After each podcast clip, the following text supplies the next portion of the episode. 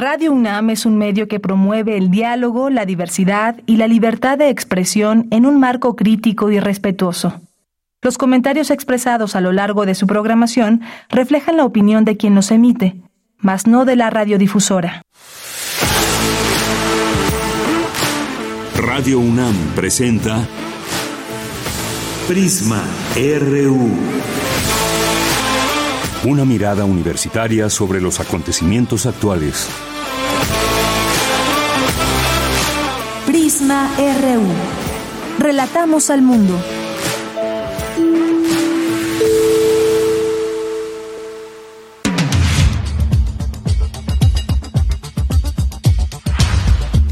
Muy buenas tardes, muchas gracias por acompañarnos aquí en Prisma RU. Ya estamos listos y listas con toda la información. Es la 1:01 p.m, me da mucho gusto saludarles. Y si nos quieren escribir algún comentario, pregunta o lo que sea de lo que estamos platicando, de lo que estaremos platicando a lo largo del programa, lo pueden hacer en @PrismaRU. Es nuestro Twitter y Prisma RU en nuestro Facebook. Para cualquier situación, ahí estamos muy pendientes de ello. Hoy vamos a tener en nuestra primera hora. Hoy es el Día Internacional de la Libertad de Prensa y esto nos lleva desde los organismos internacionales que procuran la paz, la justicia y demás, pues también se procura la libertad de prensa, que tiene que ver con que los medios de comunicación sean libres, sin presiones, que quienes llevan la voz desde los distintos ámbitos, la voz informativa, la voz de las noticias y demás, puedan desempeñar su labor y su trabajo con toda libertad. Y hay mucho que decir, hay mucho que comentar sobre lo que acontece en el mundo, en México, que ha sido catalogado como uno de los países más peligrosos para ejercer el periodismo. Vamos a platicar en un momento más con Tobyanne Ledesma Rivera, quien es titular del Mecanismo de Protección Integral de Personas Defensoras de Derechos Humanos y Periodistas de la Ciudad de México, hoy con motivo del Día Internacional de la Libertad de Prensa, que hoy también, por cierto, tendremos esta información sobre la 5ª edición del Premio Brich Valdés, por estos periodistas que fueron asesinados a razón de su actividad como periodistas Miroslava Breach y Javier Valdés. Así que vamos a tener esta información y este comentario. Vamos a tener también una conversación con la maestra Carmen Casas Ratia, quien es directora de la Escuela Nacional de Trabajo Social de la UNAM, porque esta escuela será sede del Congreso Nacional número 70 y del Congreso también de Instituciones Educativas de Trabajo Social, y hay todo un trabajo detrás de esto que se organiza de manera conjunta con la Asociación Mexicana de Instituciones Educativas de Trabajo Social. Así que tendremos esta información y también vamos a platicar e invitarles, por supuesto, a la Feria Nacional del Libro de León. Vamos a platicar con Lizette Aedo, quien es directora del Instituto de Cultura de León. Vamos a tener ya en nuestra segunda hora una entrevista con la doctora Paz Consuelo Márquez, porque vamos a conversar con ella sobre el tema de este recibimiento que hubo a Elizabeth Sherwood Randall, quien es asesora para Seguridad Nacional de Estados Unidos, que estuvo ayer en México y tuvo un encuentro con el presidente Andrés Manuel López Obrador. ¿De qué hablaron? Migración, tráfico de armas y drogas. Fueron estos algunos de los temas del encuentro. Hoy es miércoles de ciencia, miércoles de Sustenta, tenemos información nacional, internacional, de cultura y más aquí en Prisma RU. Así que con esta bienvenida y con todo eso que vamos a tener el día de hoy, iniciamos este informativo. A nombre de todo el equipo, soy Deyanira Morán y desde aquí relatamos al mundo.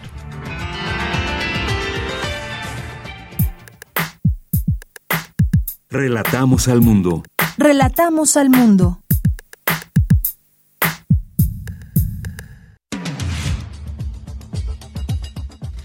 Bien, en resumen, este día 3 de mayo del año 2023, respecto a la situación actual de la epidemia de COVID en nuestro país, que muestra una tendencia a la baja, pues hay ya hay información de la Comisión Especial para la Atención de Emergencia por COVID-19 de la UNAM, y en un momento más tendremos este comunicado. Presentan el Sistema de Información Estratégica en Salud, Dependencia Funcional y Envejecimiento, plataforma de libre acceso desarrollada por el Instituto de Geografía de la UNAM. Advierten especialistas que juristas enfrentan grandes retos para generar una nueva enseñanza del derecho en la era digital en México. En la información nacional, la directora del Consejo Nacional de Ciencia y Tecnología, María Elena Álvarez Builla, anunció que el proceso de investigación y elaboración de la vacuna Patria ya podrá ser utilizada para inmunizar a la población. En México, todo el periodismo crítico y de investigación a nivel local está confrontado diariamente a la censura y a la violencia, aseguró Pietro Pifaretti, embajador de Suiza en México, durante la entrega de premios Javier Valdés de Periodismo y Derechos Humanos. El primer miércoles de mayo se organiza una campaña por el Día Mundial de la Salud Mental Materna, la cual tiene como fin concientizar sobre su importancia. En los temas internacionales, el gobierno ruso aseguró este miércoles que derribó 2 drones ucranianos dirigidos contra el Kremlin. Denunció un intento de asesinato del presidente Vladimir Putin. Hoy en la UNAM, ¿qué hacer, qué escuchar y a dónde ir? Si te gusta el arte, la cultura y la comunicación y deseas realizar tu servicio social, Cultura UNAM te invita a ser parte de su equipo de trabajo. Solo necesitas ser estudiante de la UNAM en las carreras de Ciencias de la Comunicación, Diseño Gráfico, Comunicación Visual y Lengua y Literaturas Hispánicas. Tener al menos el 70% de tus créditos cubiertos y disponibilidad de horario. Envía tu candidatura para realizar tu servicio social en Cultura UNAM al correo electrónico cultura.unam@gmail.com. Para las y los pequeños de casa, te recomendamos el curso de verano 2023, organizado por la Facultad de Estudios Superiores Cuautitlán, dirigido a niñas y niños de 5 a 16 años de edad, que se llevará a cabo de lunes a viernes, de 9:30 a 13:30 horas, del 31 de julio al 18 de agosto de 2023. Para mayores informes, consulta las redes sociales de la FES Cuautitlán. La Dirección General de Atención a la Comunidad de la UNAM te invita a visitar el túnel Memoria y Tolerancia 2.1, un recorrido por los capítulos más oscuros de la humanidad, como la persecución y asesinatos de judíos por parte del Estado de la Alemania nazi, los genocidios registrados en Guatemala, Camboya, Ruanda y Armenia, o la discriminación por color de piel, discapacidad y preferencia sexual en distintas partes del mundo. Esta propuesta museográfica realizada por el Museo Memoria y Tolerancia y la UNAM se encuentra disponible en las instalaciones del CCH Sur. No olvides llevar tu cubrebocas.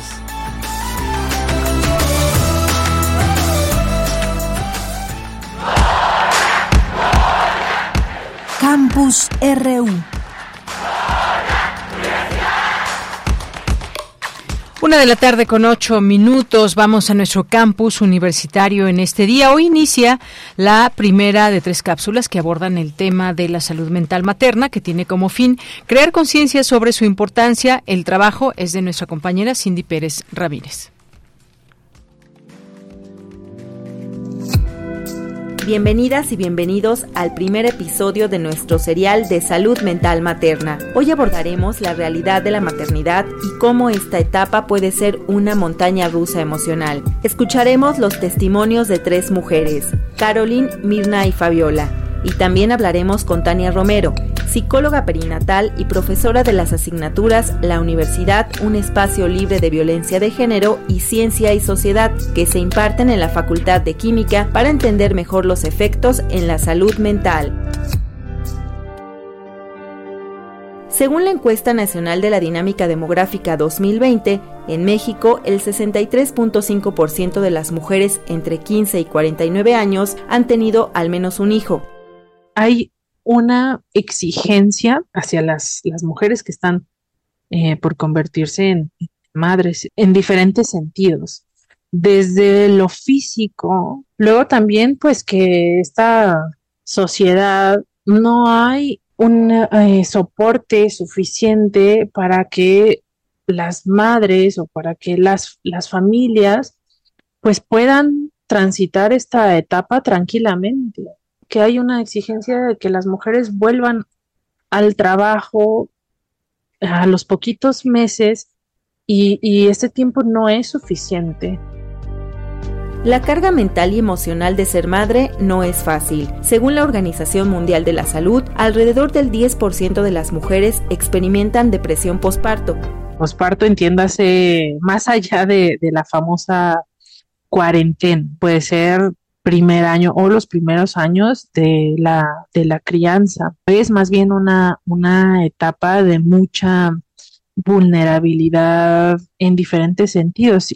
Hay quienes hablan en esta etapa de un fenómeno psíquico que se llama transparencia psíquica. Bueno, pues que es una etapa en donde se abren una especie de ventanas psíquicas a otros momentos importantísimos de nuestras vidas. Un estudio reciente encontró que las mujeres que experimentan síntomas de depresión posparto tienen un mayor riesgo de desarrollar problemas de salud mental a largo plazo, como depresión y ansiedad. Ansiedad muchísima, en especial por la hora del parto. A veces el niño estaba todo bien, estaba perfecto, se tenía los 5 dedos en cada mano. Esto yo creo que me hacía vomitar mucho más. Que yo experimenté mucha tristeza después porque yo sentía lo bonito que era la maternidad, pero también yo no dormía y yo regresé de trabajar con 40 días, entonces yo estaba súper cansada. Una madre saludable mentalmente puede desempeñarse mejor en su trabajo y en su vida personal. Para Radio UNAM, Cindy Pérez Ramírez.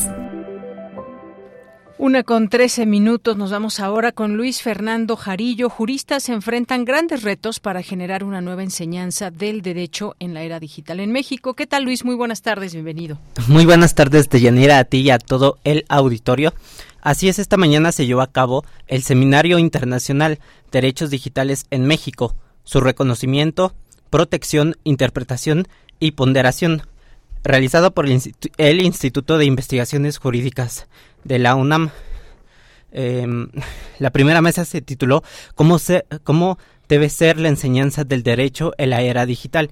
Estuvo presente Alma de los Ángeles Ríos Ruiz, profesora de la Facultad de Derecho de la UNAM, Paola Jacqueline Ontiveros, del despacho Mediadora Privada número 525 de la Ciudad de México, y Miguel Alejandro López Olvera, investigador.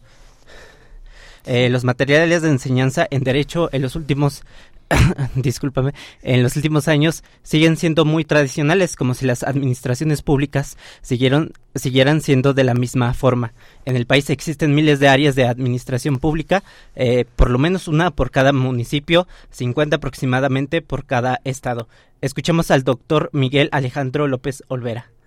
En los últimos años se ha adquirido una gran cantidad de libros, de bibliografía, pero seguimos viendo que los contenidos son muy tradicionales, ¿no? Como si la administración pública, las administraciones públicas siguieran funcionando de la manera tradicional. ¿Qué necesitamos hacer nosotros los docentes? Bueno, pues producir libros digitales con contenidos interactivos, ¿no? Ahora los procedimientos administrativos ya no se llevan a cabo de manera tradicional, es decir, las personas no van a la oficina de gobierno y entregan las solicitudes en papel, sino que ahora todo lo hacen, ¿no? O todo lo hacemos desde una plataforma, desde una computadora. De Yanira, hoy hablamos de trámites digitales y de seguridad jurídica. Incluso se comienza a hablar de la inteligencia artificial en el derecho. Pero la realidad mexicana, existen muchos problemas actuales que impiden dar más pasos tecnológicos. Por ejemplo, aunque la administración pública ha tenido avances como la creación de sitios como la Plataforma Nacional de Transparencia, Compranet o Compramex, páginas donde se concentran las compras que hace el gobierno federal y del Estado de México, estas no están conectadas entre sí. La misma deficiencia se repite en todas las esferas de gobierno. Ahora escuchamos a la abogada Paola Jacqueline Ontiveros. Necesitamos una educación más globalizada, ya no abogados de jurisdicción, aprender de profesores internacionales, de conflictos internacionales. Hoy, a través de estas plataformas de resolución de conflictos, no estamos resolviendo conforme a la jurisdicción de tal o cual país, sino muchas veces conforme a la voluntad de las partes, a la autonomía, a la propia educación dentro de los sistemas digitales, ¿no? Tenemos que tener mayor práctica. ¿Cómo hacer una integración de las TICs en nuestro quehacer diario, en nuestra educación, practicar, meterse a las plataformas, buscar si tienen manuales de operación. Toca impulsar proyectos de investigación inter y multidisciplinarios. Arriesguémonos a hacer investigaciones en otras áreas. La evolución de las herramientas tecnológicas en la educación marca una nueva formación de juristas. Se debe priorizar la alfabetización digital a los profesores mediante reformas educativas para que el desarrollo tecnológico se refleje en la sociedad mexicana. De acuerdo a los académicos, los derechos que ya existen también son ejercidos en la arena digital. Es así como podemos hablar de juicios de amparo virtuales, un debido proceso digital o el derecho a la verdad digital. Todas estas nuevas áreas y todos estos nuevos cambios, pues el derecho debe de estar a la vanguardia para poder regularlos y enfrentarse a estos nuevos áreas digitales y tecnológicas, y también a los problemas éticos que traen consigo. Este es mi reporte, de Yanira. Bien, Luis Fernando, pues muchas gracias y buenas tardes. Hasta luego. Bien, vamos ahora con mi compañera Virginia Sánchez. Se lleva a cabo la ceremonia de premiación, la quinta edición del Premio Brig Valdés de Periodismo y Derechos Humanos. Cuéntanos, Vicky, buenas tardes. Hola, ¿qué tal? Ya muy buenas tardes a ti y al auditorio de Prisma RU. Así pues, recordar que para honrar el trabajo de Miroslava Breach y de Javier Valdés, periodistas galardonados incluso nacional e internacionalmente, y lamentablemente quienes fueron asesinados en 2017, pues estableció en 2018 el Premio Breach Valdés de Periodismo y Derechos Humanos para reconocer el trabajo, la contribución y el compromiso de las y los periodistas con los derechos humanos en México. Así que durante la ceremonia de la quinta edición de la entrega de este premio, que se lleva a cabo además en el marco del Día Mundial de la Libertad de Prensa, Peter Grohmann, coordinador residente de la ONU en México, destacó la calidad y sensibilidad de los trabajos periodísticos recibidos. Escuchemos lo que dijo. Son abordajes y miradas diversas y profundas que comparten el propósito de promover, defender y proteger los derechos de las personas, de las mujeres, niñas y niños y adolescentes, pueblos indígenas, familias jornaleras, personas en movilidad humana, personas desaparecidas, entre otros. También resaltamos la calidad de periodismo investigativo que trae a la esfera pública dinámicas sociales, económicas y políticas complejas, incluyendo actos de corrupción y del crimen. En tanto, Pietro Pifaretti, embajador de Suiza en México, señaló que es fundamental unir esfuerzos para preservar el derecho de la ciudadanía a la información crítica y confiable, basada en hechos, y que alimenta el diálogo social, así como el debate democrático. Por ello, la importancia de este premio, dijo, con el que también se hace un llamado a las autoridades mexicanas a proteger el periodismo. Escuchemos.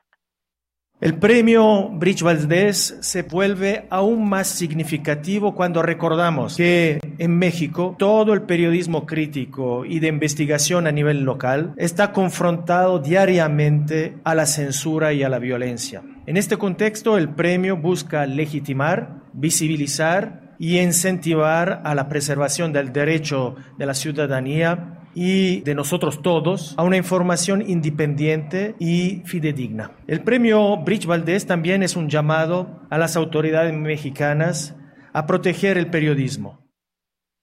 Y bueno, en esta ceremonia donde también estuvieron presentes Gautier Minot, embajador de la Unión Europea en México, Balbina Flores, representante de Reporteros sin Fronteras en México, Samir Tunsi, director de la AFP en México, así como Jean-Pierre Albadurian, embajador de Francia en México, y la familia también de Miroslava y de Javier Valdés. Pues se hizo entrega del Premio Breach Valdés 2023 como primer lugar en la categoría Derechos, Niñez y Adolescencia a Manu Ureste por su trabajo Niñez, Migrante, Promesas de Papel, y en la categoría de Periodismo y Derechos Humanos el primer lugar se le otorgó a Ricardo Hernández Ruiz por su trabajo El Otro Cancún, Bravo, Marginado, Irregular, y segundo lugar a Wendy Selene Pérez, a Paula Mónaco Felipe y a Liz Vico y María Ruiz por su trabajo El Primer Juicio por Tráfico de ADN en México. De ella, este es el reporte.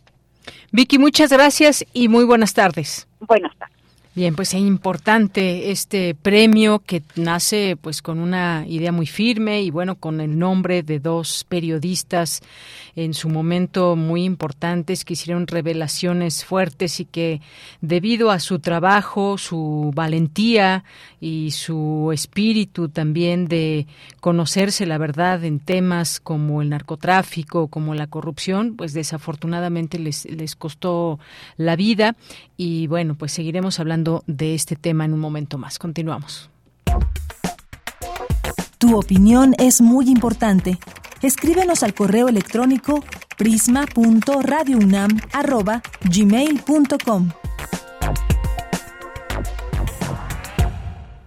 Una de la tarde con 20 minutos. Cada 3 de mayo se celebra el Día Mundial de la Libertad de Prensa y este año, como todos, es importante porque nos permite hacer conciencia sobre el trabajo en los medios de comunicación, el trabajo que se lleva a cabo todos los días y que es ejercer esa libertad para informar, esa libertad para que la gente pueda acceder y conocer sobre distintos temas y lo que sobre todo pasa también en su entorno. Hay medios de comunicación y están formados por muchos periodistas y en el mundo hay situaciones a las cuales poner mucha atención. También, por supuesto, en nuestro país. Vamos a platicar con Tobyanne Ledesma Rivera, quien es titular del Mecanismo de Protección Integral de Personas Defensoras de Derechos Humanos y Periodistas aquí en la Ciudad de México. Tobyanne, muy buenas tardes, bienvenida. Hola, ¿qué tal? Muy buenas tardes. Muchas gracias por la invitación para platicar este tema tan importante y un saludo a todo el auditorio de Prisma. Muchas gracias, Tobyanne. Pues en principio una reflexión quizás de esta importante labor que se realiza desde los derechos humanos, personas que defienden los derechos humanos y que muchas veces ligado también al trabajo del periodismo y centrándonos en esta que es tu área, la Ciudad de México. Así es, bueno, es importante justo para las personas que no lo saben que en la Ciudad de México desde hace ya 7 años tenemos un mecanismo de protección a personas defensoras de derechos humanos y periodistas y que también existe uno a nivel nacional que nace con el objetivo de generar acciones de protección y prevención para personas defensoras de derechos humanos y periodistas en situación de riesgo. Esto pues nos pone de entrada en una reflexión importante porque ya decir personas defensoras y periodistas en situación de riesgo, este reconocimiento del Estado mexicano de decir tenemos que hacer acciones extraordinarias para garantizar la protección. Desde ese punto de vista, desde que yo soy titular designada por la jefa de gobierno Claudia Sheinbaum, hemos también hecho una reflexión importante de la prevención.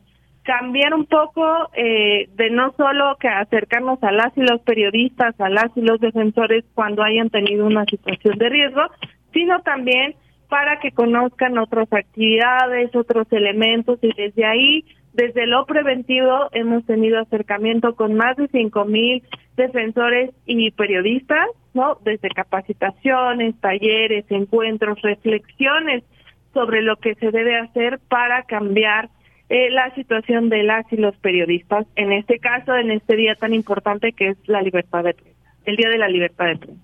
Así es. Y como sabemos, esta fecha fue designada por la Asamblea General de las Naciones Unidas y que pues se reúnen siempre cada año periodistas de distintos medios de comunicación en torno a hablar de estos principios que debe haber de la libertad de prensa.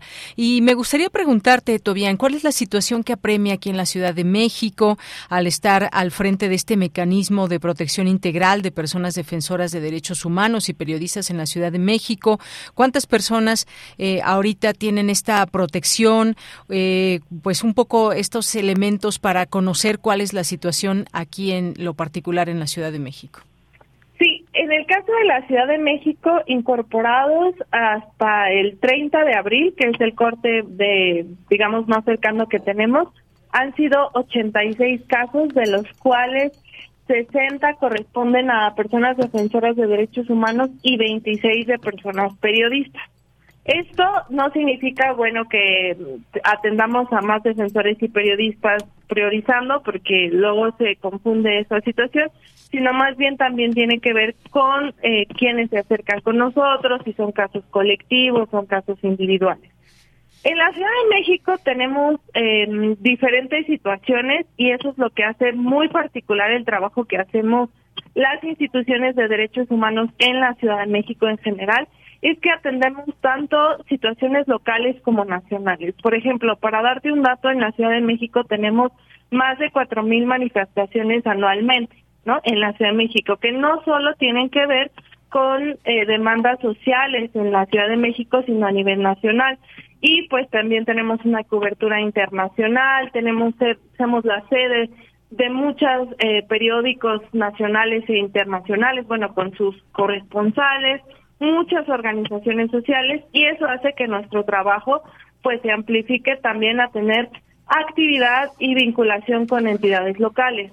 Es importante saber que nosotros hemos detectado también la necesidad de acompañar a periodistas de otras entidades federativas que llegan a la Ciudad de México en busca de refugio por la situación que viven en su entidad. Entonces, aquí en la Ciudad de México hemos trabajado para que quienes lleguen aquí en situación de refugio se les pueda canalizar desde temas de salud mental, que eso es muy, muy importante. Las personas periodistas en general tienen que cuidar mucho su salud mental y más si han sufrido una situación de riesgo, y nosotros acompañamos desde diferentes aspectos, pero también a educación, apoyos económicos, es decir, una estrategia conjunta con la persona, esto es muy importante, con la persona para que pueda retomar su proyecto de vida y su proyecto laboral, como es continuar siendo una persona periodista. Claro, pues muchas gracias, Tobyanne, por esta respuesta. Ahora bien, ¿a qué se enfrentan? ¿Qué es lo que más sucede cuando un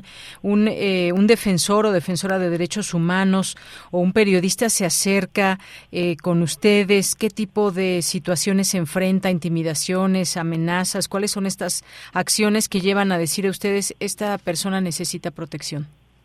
Sí, mira, nosotros tenemos una forma de cómo funciona el mecanismo, lo voy a decir lo más rápido y simple posible. Cualquier persona que se quiera acercar con nosotros, no importa en qué situación se encuentre, ya sea nos puede buscar por redes sociales, por correo electrónico, por teléfono. Nuestro teléfono 24 horas es el 55 46 15 15 60, y nosotros les damos una cita para hacer algo que se llama análisis de riesgo, que es una fotografía de los hechos que nos están narrando. Es importante decirles que se pueden acercar con nosotros sin que haya una situación, sin que hayan recibido una amenaza.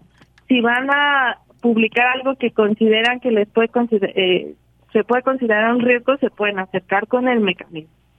Después de hacer este análisis de riesgo, nosotros ya les ponemos sobre la mesa diferentes acciones con la Fiscalía de la Ciudad de México, la Secretaría de Seguridad Ciudadana, la Comisión de Derechos Humanos de la Ciudad de México, en fin, una serie de instituciones que apoyan para que estas acciones de protección se lleven a cabo. Es muy importante decirlo, en la Ciudad de México todas y cada una de las acciones de protección involucran por lo menos mínimo a 6 instituciones del gobierno, ¿no?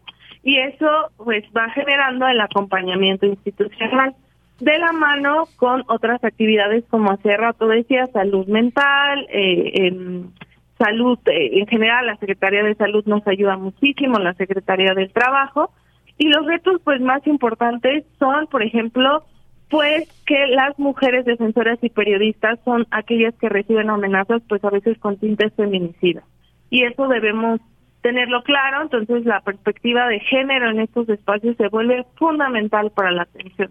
Para darte un dato, por ejemplo, el 70% de las personas que se acercan con nosotros de manera preventiva son mujeres. Antes incluso de sufrir una agresión, prefieren acercarse con nosotros y trabajar de manera conjunta acciones preventivas. Otro de los retos que tenemos con las personas que se acercan es que existen pocos mecanismos locales. Lamentablemente, han pasado gobiernos en otras entidades federativas que no han hecho el compromiso de crear sus instituciones de protección, ya sean mecanismos, comisiones, oficinas de atención, y eso hace que de lo local a lo local a veces la comunicación pues no fluya mucho. Afortunadamente el mecanismo de protección federal, quien nos liderea a todos a nivel nacional, ha propiciado estos encuentros con autoridades locales para poder avanzar, pero sí es muy importante señalar que hay entidades federativas que pues no tienen este espacio como lo tenemos en la Ciudad de México. Muy bien, bueno, pues datos interesantes que nos compartes, como esto del 70% de las personas que se acercan ahí con ustedes a este mecanismo son mujeres. Ahora bien, ¿se puede hablar un poco también de qué temas están, digamos, tocándose y que son motivo de ya sea amenaza o persecución a las personas que los llevan a cabo, ya sea desde los derechos humanos, desde el tema del periodismo, como qué temas se tocan que pues son la respuesta es esta de amenaza? Bueno, en realidad cada caso es distinto. Uh-huh. Sin embargo, hemos notado la necesidad, por ejemplo, de ponernos a trabajar mucho en el espacio virtual, en todas las acciones que se pueden hacer de manera preventiva en las redes sociales. Hemos logrado tener estrategias de trabajo con Twitter, con Meta, que es conglomerado, Facebook, Instagram, YouTube, porque finalmente los entornos sociales se han vuelto un espacio donde muchas veces se reciben agresiones tanto pues de discriminación, pero también amenazas directas. Entonces, en ese margen, ¿no?, tan amplio que puede ser el espacio digital, nosotros hemos logrado tener alianzas para atender eso. Creo que lo digital es un reto importante, no solo para la ciudad, sino yo creo que a nivel internacional, porque pues entramos a la discusión de cómo entonces se entra a proteger en el Internet, ¿no?, los derechos digitales, la libertad de expresión, el derecho a defender derechos humanos a través de las redes sociales. Entonces ahí nosotros, que les invito a todos a seguir nuestro Twitter, que es @MPICDMX, vamos a tener talleres muy pronto sobre seguridad digital. Los uh-huh. estamos teniendo todo el año, pero cada mes tenemos convocatorias nuevas. Uh-huh. Y en ese sentido tenemos espacios solo para mujeres. Como te comentaba, pues se acercan con nosotros defensoras y periodistas, y hemos creado estos espacios exclusivos solo para mujeres, en el sentido pues para atender con mayor puntualidad las necesidades de las mujeres defensoras y periodistas.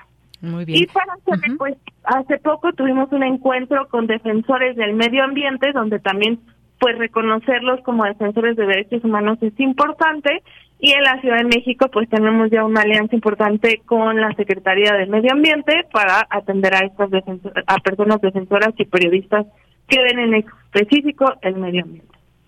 Muy bien, pues sí, son temas muy variados, cada caso es particular, los temas que se puedan estar tocando o defendiendo. Desafortunadamente a México se le ha catalogado como un país peligroso para ejercer el periodismo, para defender los derechos humanos, y hemos tenido desafortunadamente a personas que por esta razón les han quitado la vida, los han asesinado, vaya. ¿Cuáles, digamos, desde tu punto de vista, Tobyanne, los avances que se pueden, de los que se pueden hablar a raíz de estas situaciones? ¿Por qué ese peligro? ¿Qué es lo que se está revelando en México? Pero sobre todo también cuando entran estos mecanismos de protección, ¿cómo se tiene que avanzar para la prevención de estos asesinatos que o muchas veces esa represión que alguien puede ser desde la autoridad, incluso donde se ejerce esta violencia contra las y los periodistas? Claro que sí. Algo muy importante es que pasemos a la visión de lo preventivo. Desde todas las instituciones de derechos humanos, comisiones de derechos humanos, mecanismos. Bueno, en la Ciudad de México la verdad es que tenemos un robusto gabinete de derechos humanos, que es lo que hace sólido el trabajo en la materia, pero yo considero que lo local se debe fortalecer, ¿no? Que tanto alcaldes, presidentes municipales, concejales, síndicos, se formen en materia de libertad de expresión y en materia de derechos humanos, y revertir la idea de que del Estado salen los primeros agresores. Al contrario, desde el Estado deben salir los primeros aliadas y aliados de las personas defensoras de derechos humanos. avances que tenemos en la Fiscalía es las investigaciones de casos tan importantes como el de Miroslava Breach o el de Javier, pero también hay retos en materia de investigación, el protocolo unificado de investigación de delitos de libertad de expresión. Todos en general se han avanzado mucho en los últimos años, pero lo más importante también es pasar al lado preventivo, ¿no? La sociedad involucrarnos, las universidades ahora en este espacio tan importante como es Radio UNAM, que se hable de esto, porque hay veces que las y los estudiantes de comunicación y periodismo desconocen todo este andamiaje institucional de lo que existe para proteger la libertad de expresión, y eso también es fundamental acercarnos a ellas y a ellos. Entonces, caso mexicano también, el día de ayer el gobierno de México junto con la Unión Europea y el Mecanismo de Protección Federal presentaron una campaña de comunicación nacional donde se visibilizan los casos emblemáticos que hemos tenido en materia de defensa de derechos humanos y periodismo, y que desde el gobierno de México se haya hecho esta comunicación es importante porque es una recomendación que había hecho Naciones Unidas ya hace varios años, desde el sexenio anterior, y no se había hecho. Entonces, están estos esfuerzos, y desde lo local en la Ciudad de México, pues la libertad de expresión es fundamental y la vamos a proteger desde diferentes aspectos. Muy bien, pues Tobyanne Ledesma Rivera, muchas gracias por estar aquí en Prisma RU de Radio UNAM y hablarnos de este tema tan importante hoy, justamente que es este Día Internacional de la Libertad de Prensa y todo lo que conlleva. Muchísimas gracias. Muchas gracias, saludos a todo el equipo de Prisma. Gracias, hasta luego, Tobyanne. Buenas tardes. Fue Tobyanne Ledesma Rivera, titular del Mecanismo de Protección Integral de Personas Defensoras de Derechos Humanos y Periodistas en la Ciudad de México. Y muy importante también lo que se debe destacar a nivel internacional. Es un día internacional y sabemos que hay lugares donde hay mucho más restricciones que en otros. Estaba aquí viendo esta información que hoy publica la Sociedad Interamericana de Prensa y que da una mirada a algunos lugares del mundo. En principio habla de este mensaje del presidente de la CIP en este Día Mundial de la Libertad de Prensa. ¿Y cuáles son las noticias hoy en estos términos? Hackean a docenas de periodistas en El Salvador, teléfonos celulares a docenas de periodistas y defensores de los derechos humanos en El Salvador que fueron hackeados. También dice aquí otra noticia más. Dueño del Diario de Guatemala, se declara preso político en su polémico juicio. Bukele dice que en Latinoamérica hay medios y periodistas pagados por Soros. Periodista dominicana Nuria Piera fue espiada por el programa Pegasus. Esto lo trae ABC. El Espectador, 3 mujeres periodistas encarceladas en Irán reciben el premio UNESCO Guillermo Cano 2023. Prensa Libre, F siempre ha estado ahí con Guatemala y Centroamérica. El Diario dice, reconoce Presidencia de México, asedio a activistas y periodistas. Informe de la CIP sobre el estado de la libertad de prensa en 23 países de las Américas. Y bueno, ahí algunas otras notas que se publican en torno al tema de la libertad de prensa. El periodismo nicaragüense busca subsistir en el exilio, dice La Voz de América. El Sol del Bajío, suspenden a policías por abuso en contra de reportero. Y así nos podemos ir por muchísimas notas. No acabaría yo en contarles todo lo que se publica hoy respecto al tema de la libertad de prensa y cómo hay intereses, muchas ocasiones, que propician riesgos para quienes llevan a cabo esta labor. 13:38, continuamos. Prisma RU. Relatamos al mundo. Bien, ya está en la línea telefónica, le agradezco nos tome esta llamada la maestra Carmen Casas Ratia, ella es directora de la Escuela Nacional de Trabajo Social de la UNAM. Maestra, bienvenida, muy buenas tardes. ¿Qué tal, Deyanira? ¿Cómo estás? Muy buenas tardes. Un gusto saludarte a ti y a tu audiencia. Gracias, maestra. Para nosotros también es un gusto poder escucharla. Y cuéntenos, porque la Escuela Nacional de Trabajo Social será sede del 70 Congreso Nacional y el 10º Internacional de Instituciones Educativas de Trabajo Social. Cuéntenos, por favor. Así es. Pues bueno, te comento que justo el día de mañana inauguraremos este Congreso Nacional, que pues tiene como principal objetivo tener pues una reflexión, un encuentro sobre los nuevos paradigmas y desafíos de trabajo social ante las realidades nacionales, internacionales y de investigación y de modelos de intervención para dar respuesta a las problemáticas y realidades sociales. Es un encuentro que será pues justo 4, 5 y 6 de mayo en el Centro de Convenciones y Congresos de la UNAM. Muy bien. Y bueno, pues sin duda importante porque se organiza de manera conjunta y además esta edición es un espacio de convergencia académica en donde se analiza la reconfiguración del trabajo social desde las desigualdades y los nuevos contextos complejos que, pues bueno, son parte de este encuentro. Discutir desde la academia cómo se habla de todos estos temas y sobre todo centrándonos en la desigualdad y que mucho de ese trabajo que se hace de campo, importante mencionarlo en todo esto, maestra. Pues así es, Deyanira, mira, te platico, van a ser 180 académicos y académicas, investigadores a nivel nacional e internacional, también tendremos algunas personas de España, de Argentina, Costa Rica, Puerto Rico, Colombia, Perú, El Salvador y a nivel nacional, pues integrantes de la Red Nacional de Instituciones de Educación Superior en Trabajo Social, pues que pues ya ahorita integra casi a todas las entidades de la República, los estados que la integran.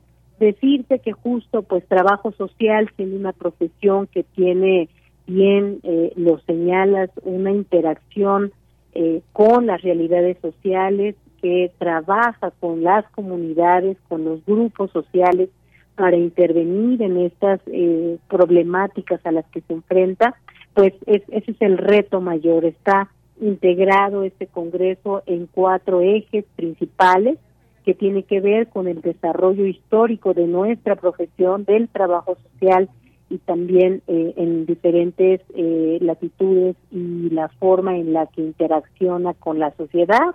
Metodologías para la acción en trabajo social, es otro de sus ejes, uno más sobre sujetos y procesos sociales que habla pues desde la ciudadanía, las migraciones, el género, las identidades, los nuevos desafíos en las prácticas y los riesgos sociales, y un cuarto eje que tiene que ver con política social, problemas y necesidades sociales. ¿Cómo estamos mirando estas pues realidades, estas problemáticas y cómo estamos dando alternativas, soluciones para cambiar escenarios tan complejos? Y bueno, te escuchaba hace un rato y pues basta escuchar todos los días las noticias para saber que pues tenemos un amplio espectro de atención y de intervención. Efectivamente, maestra, pues además decirlo, este es un evento que representa un referente muy importante para el trabajo social en México y América Latina. Hablábamos de que de su parte internacional también habrá alrededor de 180 académicas, académicos, investigadoras, investigadores y profesionales de trabajo social de distintos países. Vienen de España, Argentina, Costa Rica, Puerto Rico, Colombia, Perú, El Salvador, y se comparten esto de compartir, maestra, los conocimientos y sobre todo experiencias con la comunidad universitaria y profesionales de trabajo social y de otras disciplinas. Usted bien mencionaba cambiar escenarios desde este trabajo social, que esa es la idea fundamental, cómo cambiar estos escenarios que muchas veces son escenarios preocupantes. Así es, Deyanira, y pues mira, decirte que pues en el programa los temas van desde la relación social de la pobreza, las resiliencias y las redes de apoyo ante pues situaciones de enfermedad, pues todos estos embates que hemos vivido por la pandemia y las nuevas pandemias a las que pues todos los días nos enfrentamos y sobre todo pues todo lo que nos implicó, ¿verdad?, a nivel socioemocional, cómo lo estamos viviendo y cómo han estado atendiéndose en los diferentes grupos de la población, el tema de violencias, también pues mucho con relación en el trabajo de derechos humanos, de justicia social, de cómo intervenimos en los grupos a nivel rural, a nivel urbano, y pues aspectos que tienen que ver con el sujeto social y con los grupos en donde pues se desarrolla. Entonces, pues es un programa que no solamente participarán académicos, investigadores, sino también alumnos en formación de las diferentes IES que pues empiezan a poner en práctica sus conocimientos y que es una oportunidad muy grande para quienes aún conocen de manera limitada el hacer y el actuar de trabajo social, pues tengan este conocimiento. Serán días muy intensos de trabajo, pero también de grandes oportunidades para los abordajes y para seguir abriendo este camino al trabajo social. Así es, maestra. La inauguración ya tendrá lugar mañana a las 8:45 y usted va a encabezarla también. Y bueno, pues jornada de trabajo que se realizará del 4 al 6 de mayo ahí en el Centro de Exposiciones y Congresos de la UNAM. Ya nos hablaba de estos ejes temáticos, de este objetivo de la convención, de promover este espacio de encuentro y reflexión. Va a haber distintas mesas de trabajo, conferencias magistrales. Bueno, pues ahí dejamos esta invitación, 3 días donde expertos tanto de México como internacionales pues van a compartir toda esa posibilidad de abrirnos también la perspectiva de cómo se hacen estas distintas prácticas en otros países, cómo se genera toda esta información, porque al final es un cúmulo de información, maestra, la información, como decimos, es poder y nos permite esa posibilidad de cambiar el rumbo de algunas situaciones. Se habla, por ejemplo, desde el trabajo social, y aquí hemos tenido distintos momentos de entrevistas, qué pasa con el acoso escolar, qué pasa con el tema del feminismo, qué pasa con situaciones que están afectando a la sociedad y cómo irlas mirando y cómo generar nuevas propuestas. Así es, pues justo es lo que nos hemos impuesto abordar en este congreso y en varias de las actividades a partir de las líneas de investigación que hemos venido trabajando con pues actores, profesores, profesoras desde la academia, pero también, por supuesto, con la interacción con instituciones tanto de gobierno como privadas, con la sociedad civil, que si bien es cierto, pues ha tenido un camino un poco complejo en los últimos años, pues sigue incidiendo en estas realidades y pues vamos trabajando pues muy muy de la mano para todos los sectores de la población. También pues estaremos atendiendo temas relacionados con los grupos migrantes, con estas problemáticas que se han venido presentando en pues ahora sí que pues todos los días, ¿verdad?, que tenemos esta situación de inseguridades, esta situación también en donde pues nos llama a poder aportar en estas realidades sociales. Justo tocabas un punto clave y pues apenas se conmemoraba el día en contra del bullying y pues hemos también tenido algunas participaciones de profesoras de la escuela, profesores que pues van caminando en estos temas, aportando hacia la construcción de escenarios diferentes. Muy bien, bueno, pues solamente recordar también que está dirigido a los estudiantes de trabajo social, de licenciatura, de posgrado, profesionales en ejercicio y la comunidad universitaria y de investigación social. Mañana comienza este importante hecho, así que pues ahí dejamos también esta invitación para quienes nos estén escuchando, que tengan este interés por pues ser parte y conocer más en esta convención. Pues muchísimas gracias, maestra, por haber estado aquí, por platicarnos de este evento. Si desea agregar algo más, adelante. Pues agradecerte el espacio, Deyanira, pues que nos das y pues esta cobertura que hemos tenido también a través de los programas y los proyectos que se desarrollan aquí en la escuela, y pues pedirles que cualquier cosa, estamos en la mayor disposición de seguir acompañándonos también de otros profesionales, por supuesto, en este trabajo multidisciplinario, y pues invitarles a que nos acompañen en estos 3 días de trabajo que, si bien, como bien has comentado, está dirigido a profesionales de trabajo social, también, por supuesto, a profesionales de las ciencias sociales que tenemos este compromiso con los problemas y las realidades sociales. Pues muy muchísimas bien. Gracias y los esperamos con mucho gusto. Claro que sí, maestra. Muchas gracias, un abrazo y hasta luego. Hasta luego, que estés muy bien. Gracias. Fue la maestra Carmen Casas Ratia, directora de la Escuela Nacional de Trabajo Social de la UNAM, que nos deja esta gran invitación. Continuamos. Queremos escuchar tu voz. Síguenos en nuestras redes sociales. En Facebook como Prisma RU y en Twitter como @PrismaRU. Bien, vamos ahora con Lizette Aedo, quien es directora del Instituto de Cultura de León, porque el día de ayer se llevó a cabo la presentación de esta Feria Nacional del Libro de León, todos los pormenores, las actividades y demás, y la hemos invitado para que nos hable justamente de ello, que nos haga esta invitación, porque está próxima a empezar esta Feria Nacional del Libro de León. ¿Qué tal, directora? Muy buenas tardes, bienvenida. Hola, ¿cómo estás? Muy buenas tardes a todos los que te ven, te escuchan. Muchas gracias. Directora Lizette Aedo, pues cuéntenos, ¿qué ofrece esta Feria Nacional del Libro de León? Pues primero, muchas gracias por el espacio. A mí me llena de orgullo venir a presentarles un proyecto, el proyecto literario y de promocionar la lectura más importante de Guanajuato, más importante del Bajío. Es un proyecto que nos llena de orgullo, la Feria Nacional del Libro de León, que este año tendrá lugar del 12 al 21 de mayo. Estamos hablando de 270 actividades entre literarias, artísticas, exposiciones, concursos, 53 casas editoriales, 500 sellos editoriales, un riquísimo programa artístico, del cual es importante destacar que gran parte es de nuestros artistas locales leoneses y guanajuatenses.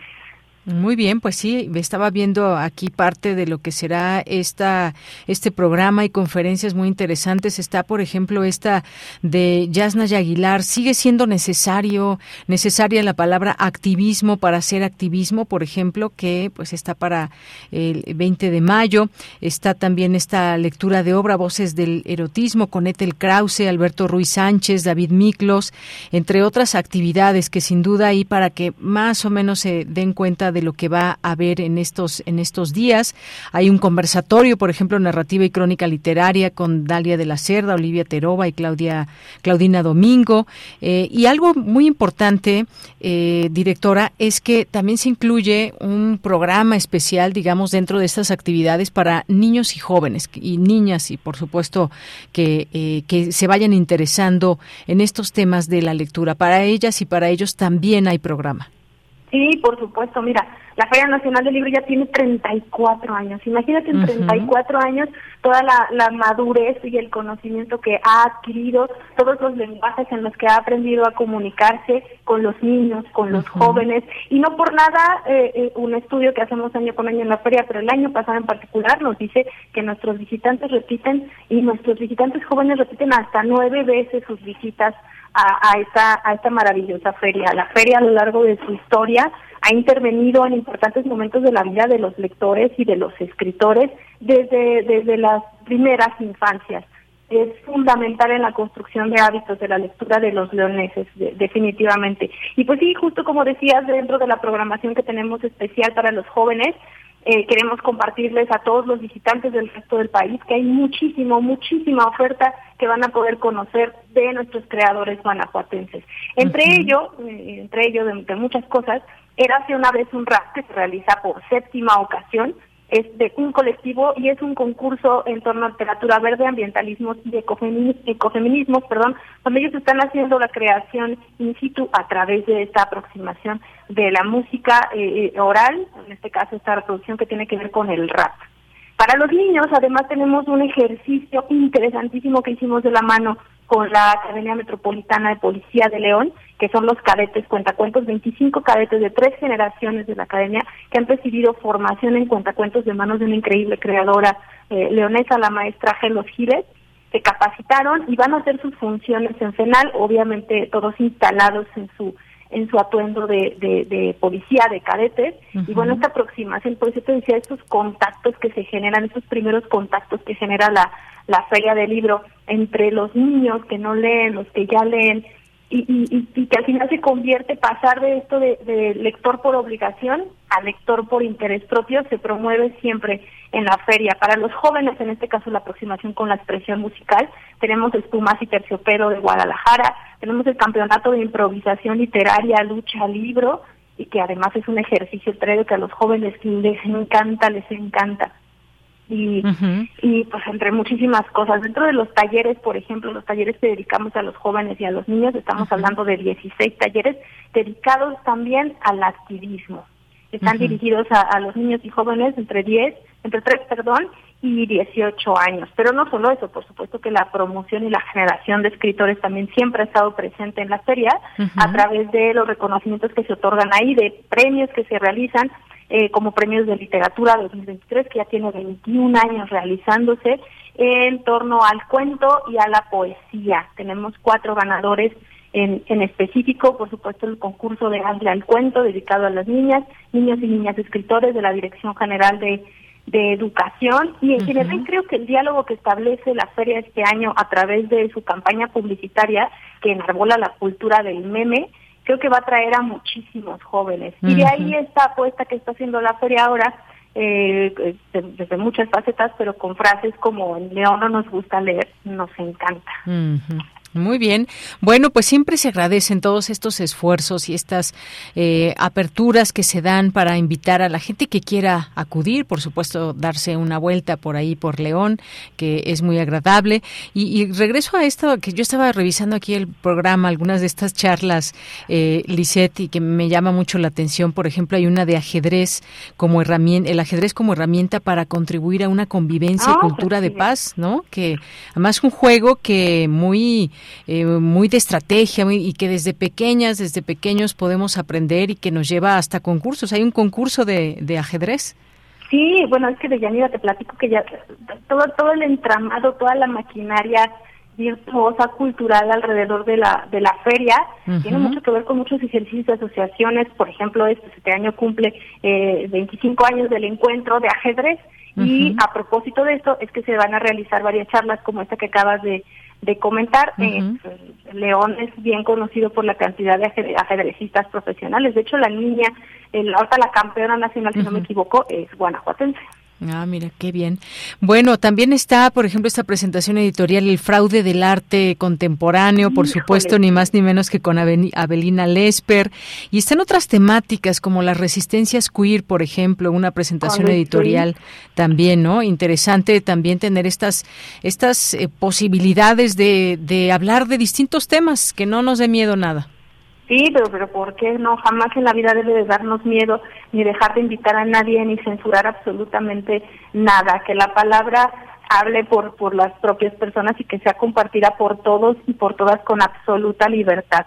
Tenemos uno de los visitantes también que adora la feria y los leoneses lo adoran, que es Armando Fuentes Catón, y trae ahora México en mí, y que se forma a las horas que tenga que formarse para las firmas de libros. Tenemos a Dioslinka, Arnoldo Kraus y Alejandro Magallanes, que es una coedición además con el Instituto Cultural de León, es decir, con la feria, con Sexto Piso. Y así tenemos una cantidad impresionante de ejercicios literarios y artísticos y culturales que van a poder disfrutar en la feria. Pero si me permites, Deyanira, te quiero hablar también de un tema importante para nosotros, que es el reconocimiento y compromiso con las letras. Este reconocimiento se otorga desde 2009 y siempre se había seleccionado a plumas importantes a nivel nacional, escritores destacados, y con 34 años que tiene la feria, es que se llega a la conclusión de que esta tiene que servir para promover y reconocer a sus propios escritores y promotores destacados de lectura, a quienes han trabajado desde hace muchos años apoyando a jóvenes y a niños, impulsándolos en este hábito lector. Y es bajo esos criterios que se determinó que fuera el maestro Leopoldo Navarro, que además fue pieza fundamental para crear la Feria del Libro hace 34 años, que además es editor, un editor consolidadísimo en Guanajuato, de Ediciones Tlacuilo, y sus ediciones casi siempre versan o tienen trabajos de investigaciones en torno al patrimonio artístico y arquitectónico de la ciudad. En 1979, además, él obtiene el Premio Nacional de Poesía Joven, es decir, él también es escritor, y tiene una gran trayectoria que es importantísimo destacar. Muy bien, pues Lizette Aedo, muchísimas gracias. Ahí dejamos esta invitación también en nuestras redes sociales del 12 al 21 de mayo en el Poliforum León, esta Feria Nacional del Libro. Y pues nada, muchísimas gracias por invitarnos y comentarnos de todo el programa que o parte del programa que se dará en estos próximos días de mayo. Muchas gracias. Gracias a ti. Si van a Primera Plus con el Código Penal, obtienen un 15% de descuento para venir a León a la Feria Nacional del Libro de Llanera. Muy bien, pues gracias ahí por el dato. Gracias, Lizette Aedo. Muy buenas tardes. Un abrazo, hasta luego. Hasta luego. Lizette Aedo es directora del Instituto de Cultura de León y nos deja con esta invitación para estos siguientes días de mayo. Son las 2 de la tarde en punto. Vamos a hacer un corte y regresamos a la segunda hora de Prisma RU. Prisma RU. Relatamos al mundo. Dolores Castro. La reflexión sobre el lenguaje. 100 años de su nacimiento. No es una sola muerte. Es la muerte con 1000 máscaras distintas, a la vuelta del día, en lo mejor de la noche, a la mitad de la vida. Mi mano tiene muerte. El polvo de sus alas entre mis dedos me recuerda que está viva. Fragmento del poemario ¿Qué es lo vivido?, con el que Dolores Castro gana el Premio Nacional de Poesía Mazatlán en 1980.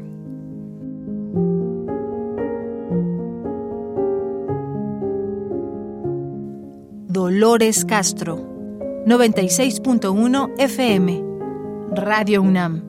Experiencia sonora.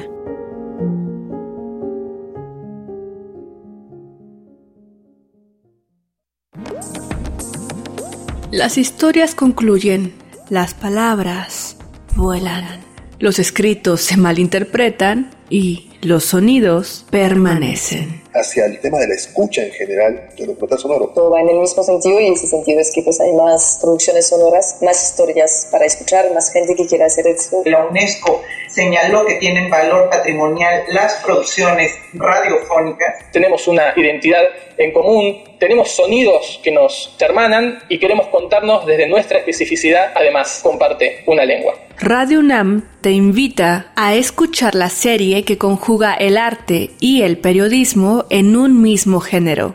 Foro Sonodoc 2022, un recinto para celebrar el documental sonoro. Todos los viernes a las 17 horas por el 96.1 de FM. Un archivo sonoro para representar el presente. Radio UNAM, Experiencia Sonora.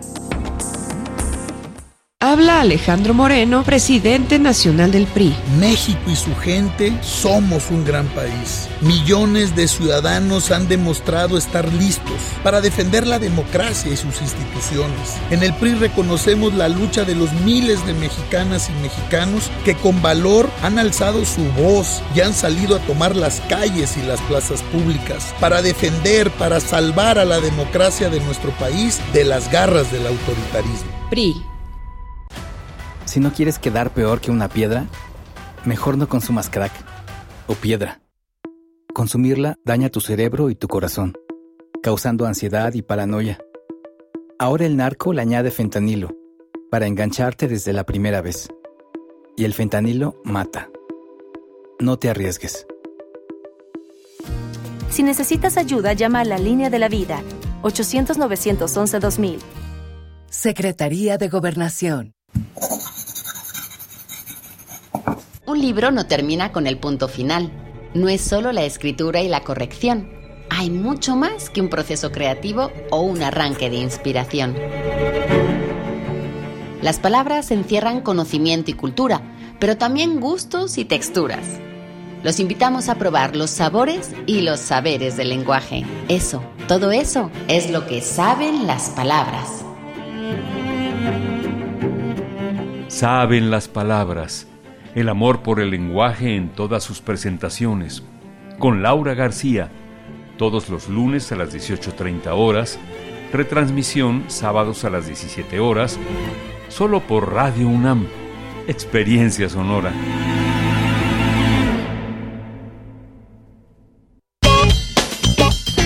porque tu opinión es importante, escríbenos al correo electrónico prisma.radiounam@gmail.com.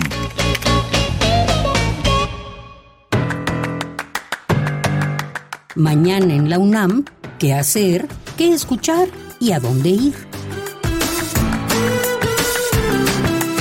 La Facultad de Estudios Superiores Acatlán organiza el primer Congreso de la Democracia Global, instituciones, actores y representación política, espacio en el cual se abordarán temas como el sistema político mexicano, elecciones, democracia, partidos políticos y sistema electoral. Este congreso se llevará a cabo los días 8 y 9 de mayo en las instalaciones de la FES Acatlán. Consulta el programa completo que se encuentra disponible en sus redes sociales. La Facultad de Estudios Superiores Iztacala convoca al 8º coloquio de investigación Las emociones en el marco de las ciencias sociales, que se llevará a cabo del 21 al 23 de septiembre de 2023. La recepción de ponencias será hasta el próximo 15 de mayo. Consulta la convocatoria completa que se encuentra disponible en las redes sociales y el sitio oficial de la FES Iztacala. La Coordinación de Difusión Cultural, a través de la Casa del Lago de la UNAM, la Cátedra Rosario Castellanos de Arte y Género, Radio UNAM, la Facultad de Música, Libros UNAM y CIPAM AC, a través de Violeta Radio, te invitan a la final del segundo concurso de canción feminista. El próximo sábado 13 de mayo podrás escuchar en concierto a las 3 finalistas, Janina Boloñez de Argentina, Gabriela Bernal Varela y Jimena de Santiago Alanís de México. Disfruta del concierto y la ceremonia de premiación que se llevará a cabo el próximo sábado 13 de mayo en punto de las 17 horas en la Casa del Lago de la UNAM. La entrada es libre, el aforo limitado y el uso de cubrebocas indispensable. Para Prisma RU, Daniel Olivares Aranda.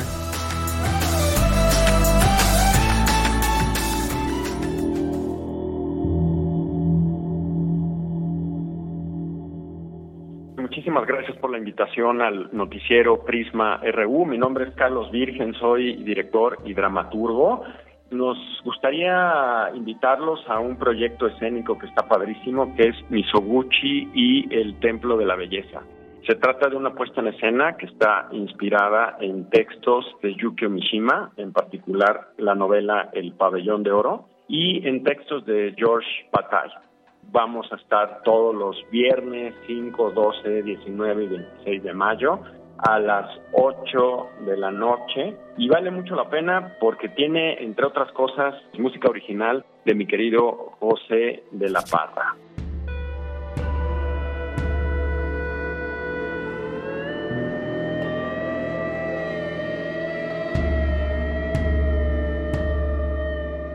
Vale mucho la pena, no solo por el texto, sino por la música original de José de la Parra, que es un músico muy joven, muy talentoso, multipremiado ya, productor. He tenido el gusto y el privilegio de estar con él en varios proyectos escénicos a lo largo de ya casi una década. Y esta es la primera vez que logramos cruzar agendas y funciona muy bien para la poética de esta obra de teatro, que él esté en vivo ahí. Pasado mañana, este viernes 5 de mayo, empezamos ahí en el Teatro de la Capilla, 4 funciones. Normalmente Mishima, sabemos, es un autor muy conocido, pero muchos lectores lo conocen más bien por su novela autobiográfica clásica, que es Confesiones de una Máscara. Pero tiene una obra inmensa y una de sus principales novelas es El Pabellón de Oro, que es la fuente principal de inspiración para la obra de Misoguchi y El Templo de la Belleza. Y de George Bataille, pues Las Lágrimas de Eros, así es que está interesantísimo. Nos vemos allí todos los viernes de mayo a las 8 de la noche en el Teatro La Capilla, en Coyoacán, Madrid, número 13.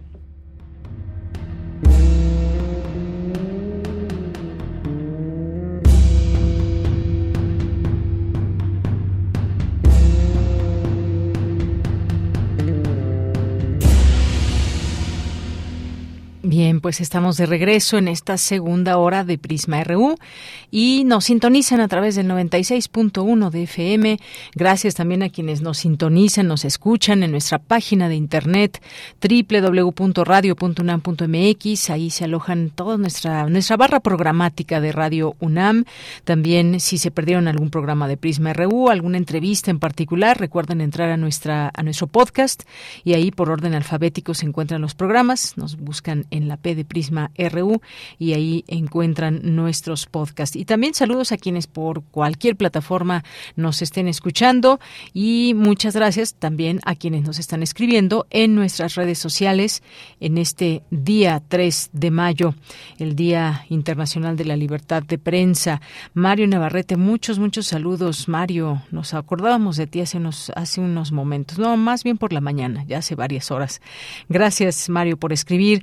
Jorge Fran nos dice, es un gran orgullo que la astrónoma mexicana Julieta Fierro nos represente y represente a México en tan distinguida Academia de Artes y Ciencias en Estados Unidos. Felicidades, es genial como ser humano. Efectivamente, gracias, Jorge. También que nos dice libertad de expresión, Jorge Morán Guzmán, libertad de expresión, libertad de prensa. Gracias por el aviso de la Feria Nacional del Libro de León. Muchas gracias también aquí que nos escribe a Jorge. Reconocer y ponderar derechos digitales en México es vital junto con organizaciones de auditoría informática. Eduardo Mendoza, muchos saludos también. Jorge, excelente crear conciencia, la psicóloga. También son necesarios muchos cursos sobre parto psicoprofiláctico. Esto por esta información que le presentábamos al inicio y que mañana tendrá su segunda parte sobre este tema de salud mental materna. Gracias, Jorge, por la alusión a este tema. Rosario Durán, aquí comprando tortillas, nos manda una fotografía. Gracias, Rosario. Jorge, mitad de semana, saludos a todo el equipo, radio internautas. Gracias y también para ti muchos saludos siempre, Jorge. Pati León, muchas gracias. Aquí también a través de nuestras redes, las fotografías que nos manda también Mario. Muchas actividades en estos últimos días, mucho movimiento, Mario. Gracias. Abelina Correa, Paloma G. Guzmán, muchas gracias también.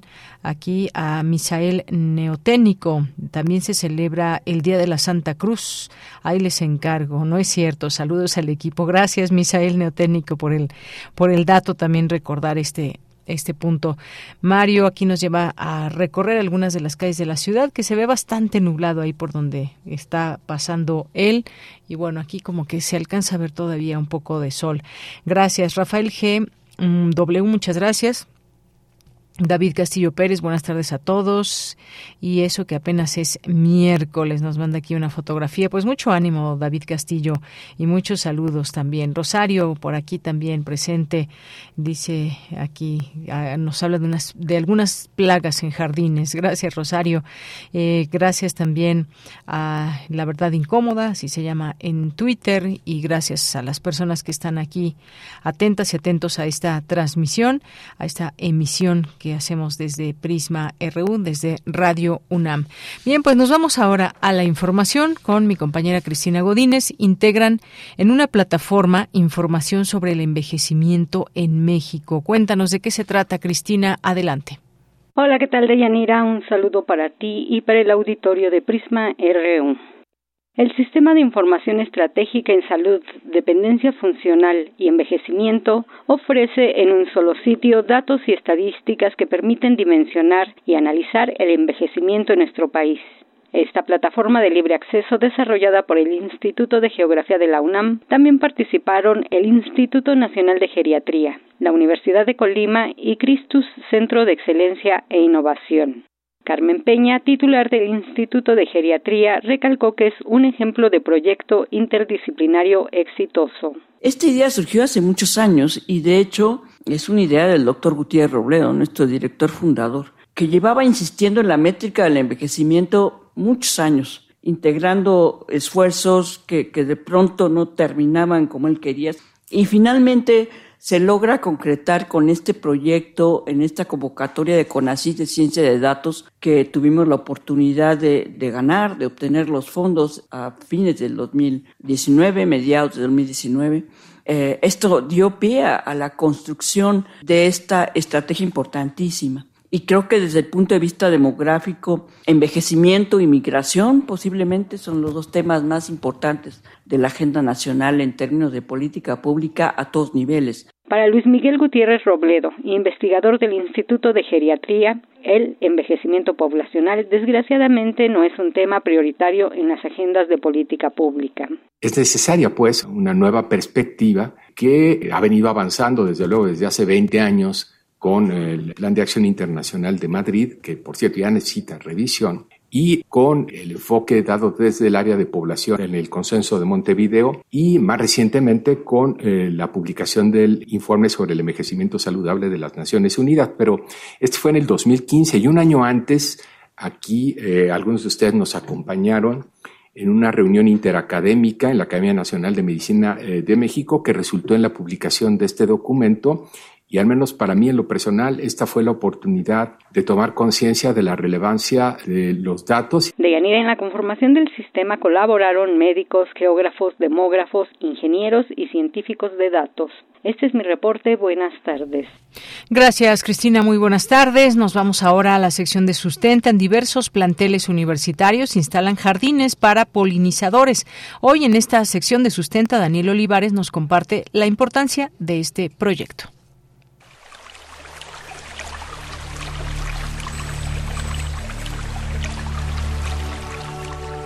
Sustenta. Innovación universitaria en pro del medio ambiente.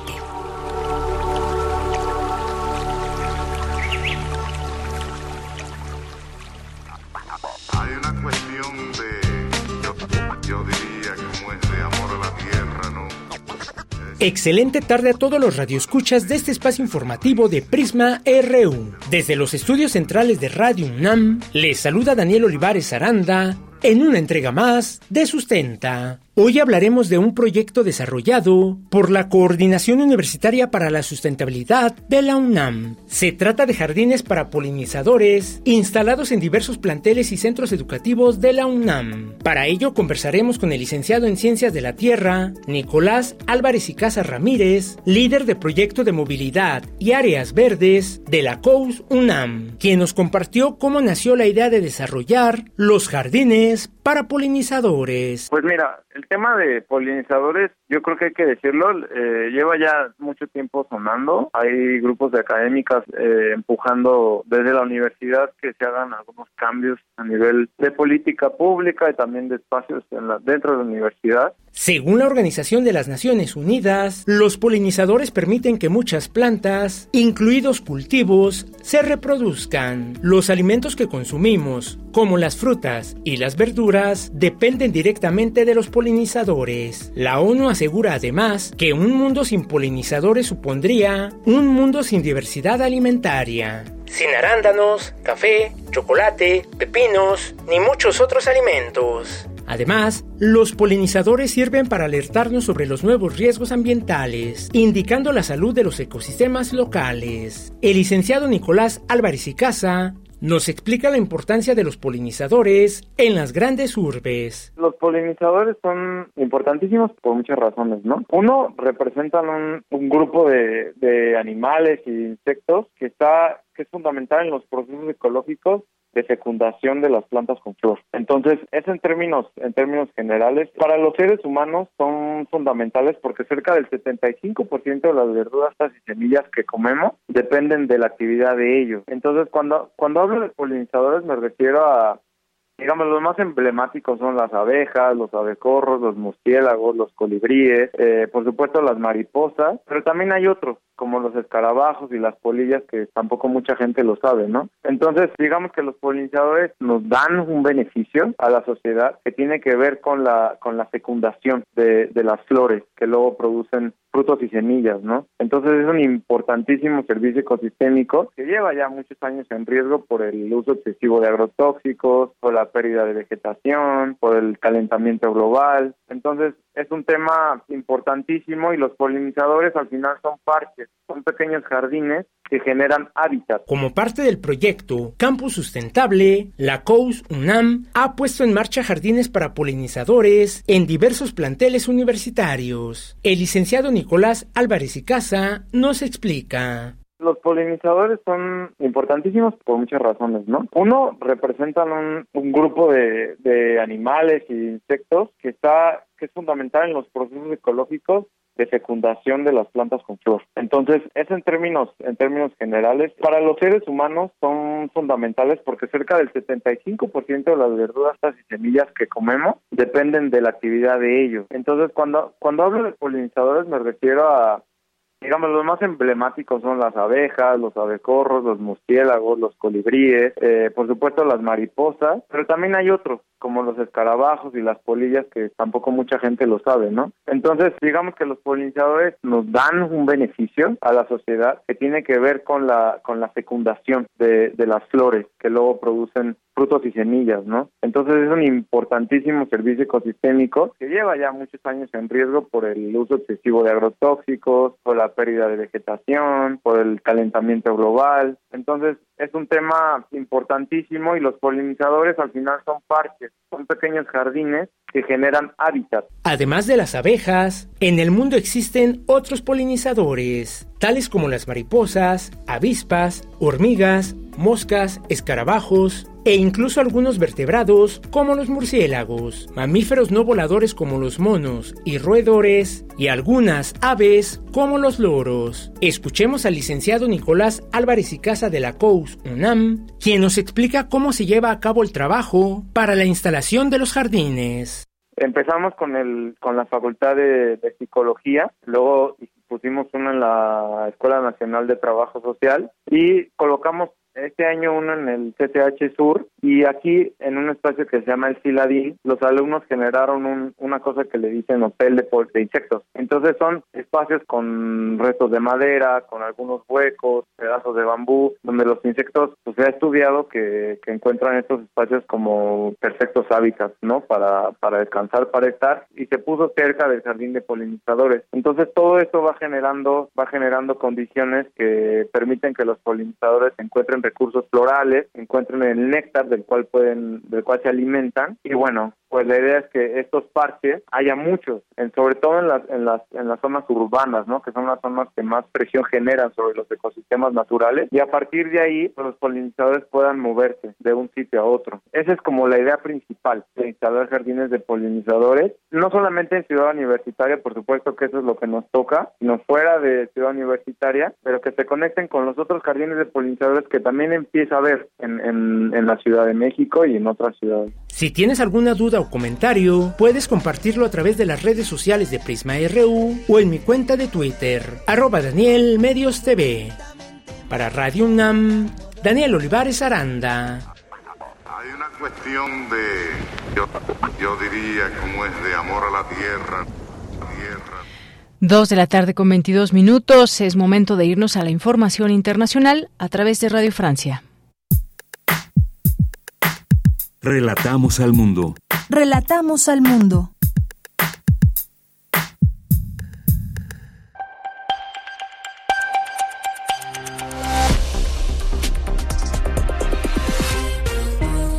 Bienvenidos a este flash informativo de Radio Francia Internacional con Mathieu Dosamy en los controles. Hoy es miércoles 3 de mayo y así comenzamos. Andreina Flores. El gobierno de Ucrania niega cualquier implicación en un presunto ataque con drones contra el Kremlin, luego de que Rusia acusara a Kiev de intentar matar a Vladimir Putin. Ucrania no tiene nada que ver con estos ataques, declaró Mijailo Podolyak, consejero presidencial. Ucrania no ataca al Kremlin porque, para empezar, eso no resuelve ningún problema militar.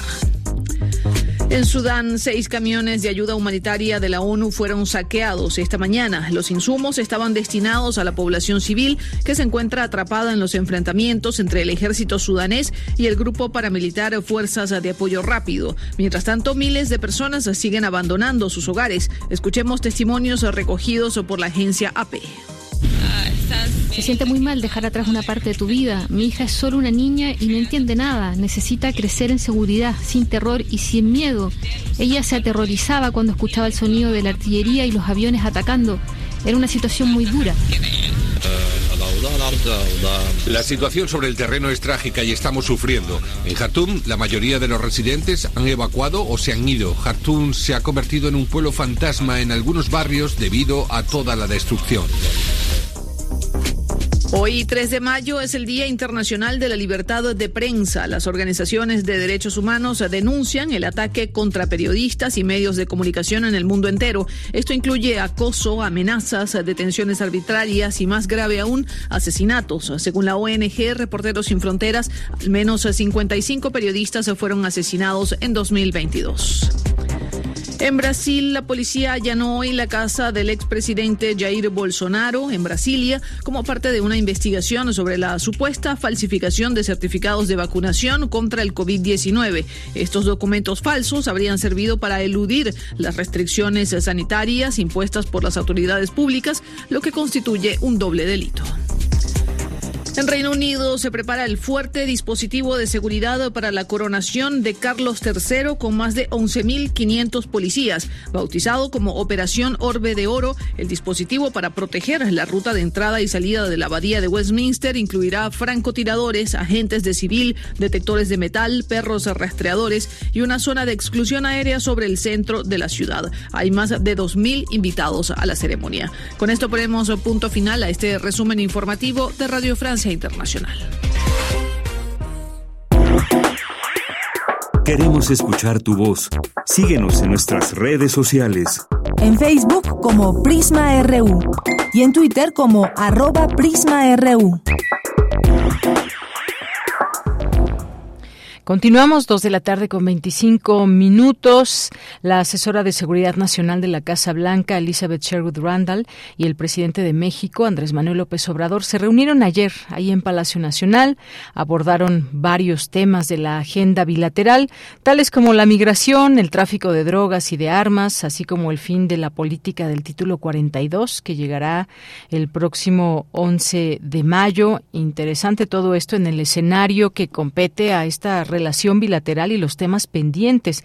También estuvo Ken Salazar, embajador de Estados Unidos en México, el canciller Marcelo Ebrard y el secretario de Gobernación, Adán Augusto López. Y por otra parte, también en este marco, digamos, hubo hace también unos días este anuncio de que Estados Unidos desplegará 1.500 militares más en la frontera con México, que no participarán directamente en actividades de mantenimiento del orden, pero pues esta medida ocurre ante un previsible aumento de migrantes cuando se levante la norma que permite bloquear a muchos de los que intentan cruzar la frontera. Hemos invitado hoy a la doctora Paz Consuelo Márquez Padilla para hablar de este tema. Ella es doctora en Ciencias Políticas y Sociales con especialidad en Relaciones Internacionales, es maestra en Sociología también y ha estudiado en algunas universidades extranjeras, tiene 39 años de experiencia en actividades de investigación, docencia, difusión y divulgación, y es miembro del Sistema Nacional de Investigadores,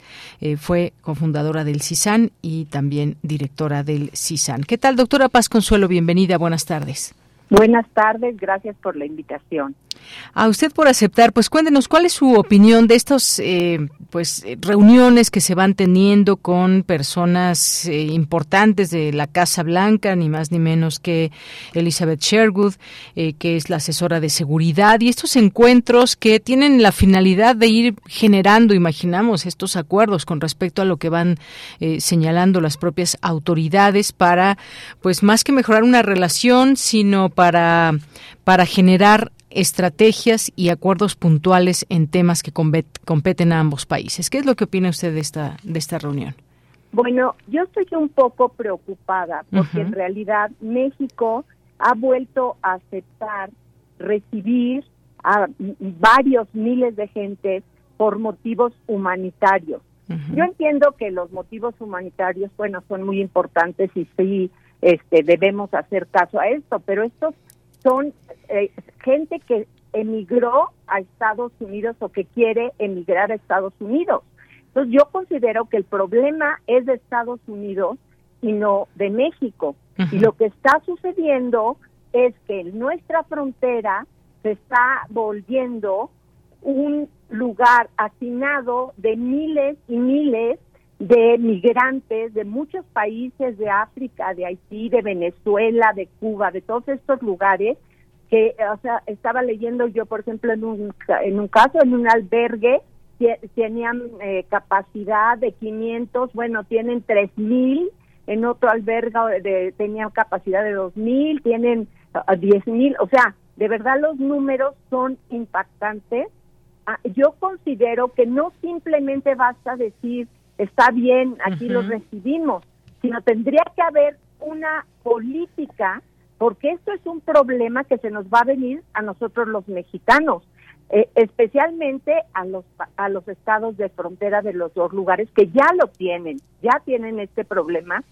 Yo considero que tal vez se debió de haber pedido recursos a los Estados Unidos y ni modo, aceptar los recursos, o sea, a lo mejor no quieren aceptar recursos, pero bueno, entonces no acepten a todas estas gentes vulnerables que ya están siendo por el tráfico de los narcotraficantes, ya los están torturando, los están secuestrando. Entonces yo sí que considero que debería de haber una política de México ya, que no, ¿dónde está? Yo no la oigo, la verdad. Uh-huh. ¿Qué se va a hacer con toda esta gente? Que muchos de ellos se van a quedar aquí en México, porque a Estados Unidos no van a entrar.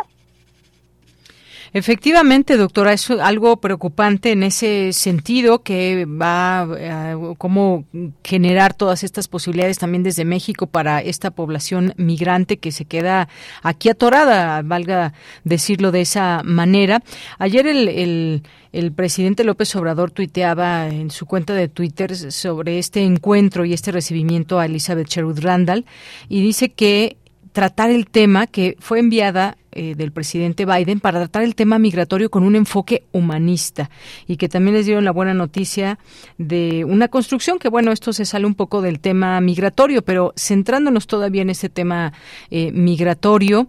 Esto es lo que ve o lo que dice el presidente López Obrador. Sin embargo, y aquí entro a este tema también importante, se desplegarán 1,500 militares más en la frontera con México desde Estados Unidos, esto de acuerdo con autoridades norteamericanas, y esta medida, como sabemos, por el tema de los migrantes. Ahí ¿a qué envían estos militares?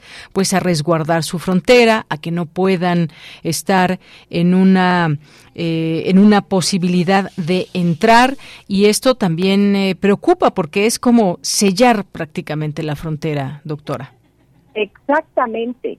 Por eso, Bob Menéndez, que es el presidente del Comité de Relaciones Exteriores del Senado, que es demócrata, dijo uh-huh. que la militarización es inaceptable. ¿Por qué? Uh-huh. Porque claramente ven a los migrantes como una amenaza. Eso es lo que están diciendo, cuando todos sabemos que hay una parte importante del trabajo de los migrantes que ha ayudado a la grandeza de los Estados Unidos. O sea, hay dos puntos que nosotros tenemos que reflexionar. Por un lado, es cierto que los migrantes han ayudado a la creación de riqueza en los Estados Unidos. Muchas veces han pagado impuestos y no reciben ningunos servicios ellos, ¿no? Pero por otro lado, también tenemos que entender que hay 11 millones de migrantes ilegales en los Estados Unidos, y que estamos viendo ahorita nosotros en televisión las hordas de migrantes que ya están empezando a venir, por lo de que el título 42 se termina el 11 de mayo. Uh-huh. Y lo que pasa es que se está volviendo como muy complicado para que la gente entienda bien qué es lo que puede y lo que no puede hacer, ¿no? Entonces, lo que está haciendo Biden es, él quitó el título 42 que se acaba, que se decía que por pandemia los podían sacar inmediatamente del país sin ninguna cuestión, ¿no? Pero, sin embargo, eso ya no. ¿Pero qué cree? Incluyeron sí. uno que se llama el título 8 o octavo, uh-huh. que lo que dice es que de todas maneras el gobierno puede apresar a gente aunque estén en en su juicio para ver si les dan asilo o no, los puede apresar y sacar del país. Pues esto es, ¿a dónde van a mandar esta gente? Pues nos las van a mandar a nosotros, o sea, uh-huh. es gente muy vulnerable, uh-huh. pobre gente, la verdad, que tienen que pasar por esta, uno ve esas migraciones de gente y es tremendo, ¿no? Pero ¿qué van a pasar? Pues se van a venir a la frontera. Por ejemplo, el presidente Biden incluyó el que ahora tienen que utilizar una aplicación que se llama CBP One, que es uh-huh. Custom Border and Protection, que sí. desde ahí, desde esa aplicación, tienen que pedir que les den una entrevista, ¿no? Pero si llegaron y ya se cruzaron ilegalmente, ya no van a tener derecho a tener una visa adecuada. Entonces, pero lo que ha pasado es que con lo que pasa con las tecnologías, es tal el número de gente que quiere aplicar, pues que no han sido suficientes y no está funcionando así, ¿no? Uh-huh. Entonces, lo que sí vemos es que sus medidas son más restrictivas. Lo que es importante decir es que en el 2022 la migración llegó a niveles que no se habían alcanzado en 20 años. Y ahorita han disminuido, pero no han disminuido porque la gente no se quiera ir de México.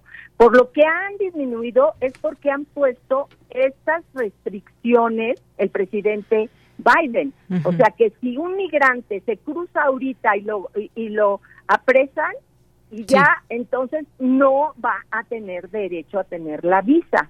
Entonces, uh-huh. esto es lo que es muy delicado. Pues sí, son varias cosas ahí muy delicadas, doctora, y sobre todo hay que recordar, estamos saliendo ya de esta pandemia y durante la pandemia pasaron muchas cosas en Estados Unidos respecto a su frontera. Las autoridades estadounidenses impidieron a migrantes solicitar asilo y se habla de una cantidad de 2.7 millones. Solo en marzo, por ejemplo, intentaron entrar más de 160 mil. También está la parte política, doctora, porque el gobierno del presidente Joe Biden, candidato a su reelección en las presidenciales del próximo año, pues y a quien será posiblemente Donald Trump su contrincante, pues Donald Trump también ha sido muy duro en esta parte. Joe Biden tal vez pues no se quiera quedar atrás en el sentido de proteger la frontera, de darle esta como tranquilidad a los estadounidenses, pero sin duda son temas de los que se seguirá hablando y aquí desde México esta situación que hay que enfrentar, no solamente con las ideas de uno o de otro país, sino cómo enfrentarlo de manera conjunta. Así que viene un escenario, digamos, un tanto difícil por lo que se ve. Exactamente.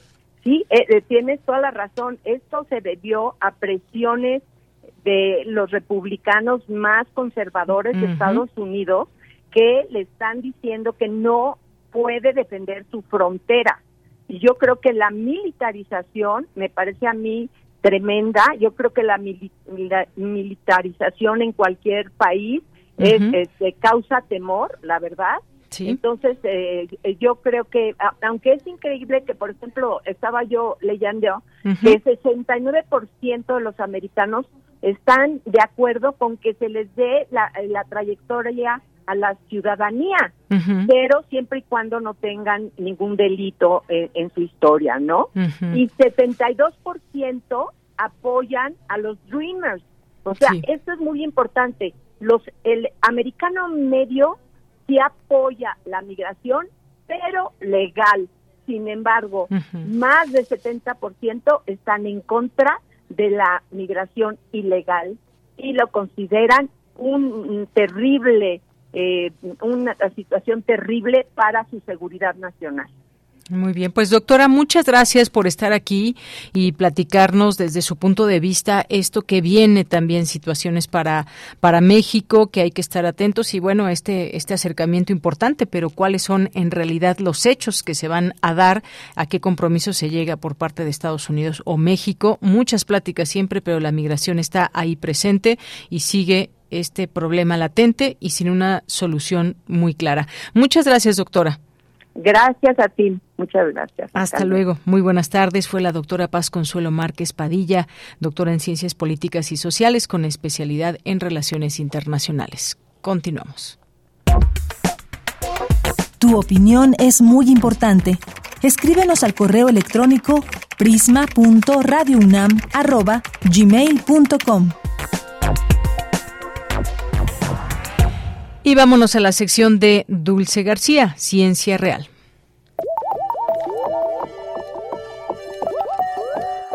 Ciencia real. Más allá de las verdades están las realidades. Capítulo 1. La naturaleza tiene su historia.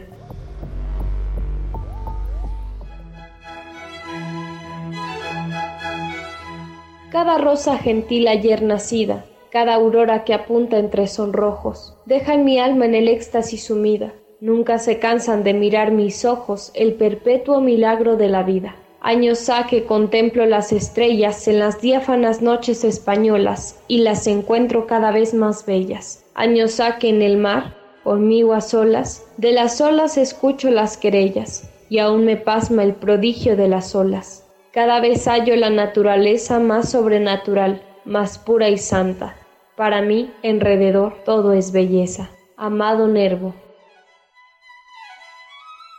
Saludo con mucho gusto al auditorio de Prisma RU. Hoy vengo a hacerles una bonita invitación para que vayan a visitar el Museo de Historia Natural que se ubica en el bosque de Chapultepec. Es un espacio que alberga y comparte las primeras colecciones naturalistas mexicanas que comenzaron a crearse, escuche bien, desde 1571. Y bueno, pues este espacio por ahora está llevando a cabo una remodelación de algunas de sus bóvedas que están próximas a ser inauguradas. Sin embargo, otras están abiertas y ofrecen actividades divertidas e interesantes para divulgar la ciencia, como las que realiza Abraham Israel Hernández López, asesor educativo del Museo de Historia Natural. Vamos a escucharlo. Tenemos noches de museos los últimos miércoles de cada mes, donde hacemos inauguración de exposiciones, también temas alusivos a aquel mes, del Día del Niño, del mes de la Independencia, temáticas de recorridos a oscuras. Entonces, las actividades que tenemos aquí son muy diversas y son para todas las familias, para todas las edades y para todo público. El objetivo del museo es demostrar a través de sus colecciones científicas el amor y la pasión por la ciencia, la conservación. Entonces, como asesores educativos, estamos encaminados a la divulgación científica a todas las personas, de todas las edades. Una de las actividades que manejamos en las salas es el servicio a escuelas como visitas guiadas y al público general como recorridos asistidos. También tenemos charlas de divulgación científica en dos modalidades, el biolaboratorio, que es una especie de auditorio dentro de las salas, y afuera en el patio, simultáneamente puede ser también el gabinete, donde se dan charlas de muchos temas, murciélagos, también de mamíferos marinos, mariposas, insectos, artrópodos, monstruos marinos, todo esto en relación con los temas también que tiene la sala. Pero bueno, ¿cómo es que el museo le puede hacer competencia, por ejemplo, a las redes sociales que de pronto atrapan mucho a los jóvenes? Bueno, pues Abraham Hernández nos lo explica. Se manejan también temas que tienen mucho que ver con su entorno social. Esto de las redes sociales impacta mucho en sus vidas, y con títulos llamativos de los videos que ellos ven, de esa manera tratamos de transformar el tema científico de una manera que no se escucha tan atractivo, es decir, el tema seco como tal, murciélagos, pero lo transformamos a un lenguaje llamativo, a un balazo, algún tema impactante como los amos de la noche ya están aquí, los murciélagos. Entonces eso es lo que llama la atención de las personas y lo que los hace atractivo. Y sobre todo a los jóvenes, creo que cuando vienen a un museo y no saben de lo que trata, con ese tipo de temas pueden darse una idea y pueden ya llevar como cierta noción para saber qué es lo que van a observar en la sala. Y según nos comentó Abraham Hernández, es importante que las personas conozcan cómo la ciencia puede contribuir al cuidado del medio ambiente y también cómo es que estas actividades que se llevan a cabo en el Museo de Difusión de Divulgación Científica son una buena alternativa para adentrarse en esta labor. Sí, es imperativo el tema de conservación, ya que hay muchos animales que están encasillados que tienen muy mala fama por parte ya sea de la literatura, los medios de comunicación. Entonces tratamos de que las personas lo vean desde otra perspectiva, desde una perspectiva biológica y de servicios ecosistémicos, pues muchos animales son controladores de plagas, polinizadores, dispersores, descomponedores, y muchas veces no vemos esa parte que hacen de ayudarnos.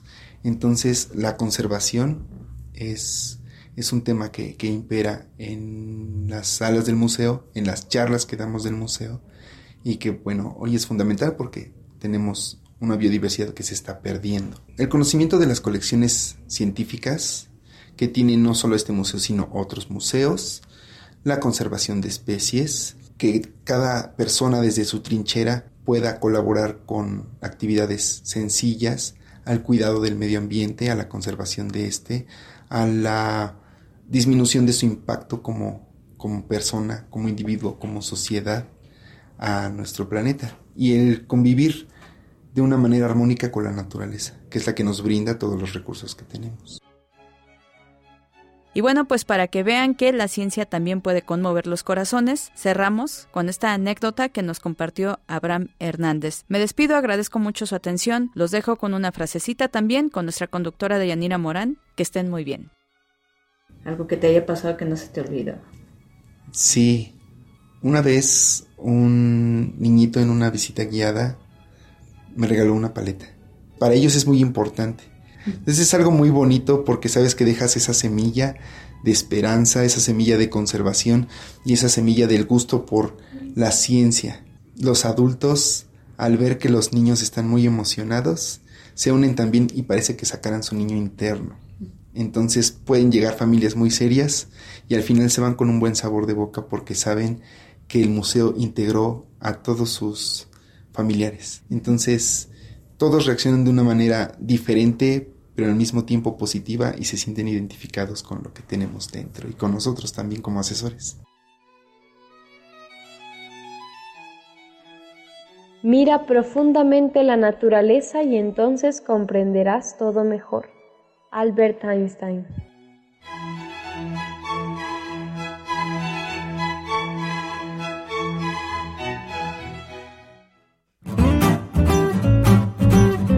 Cultura RU.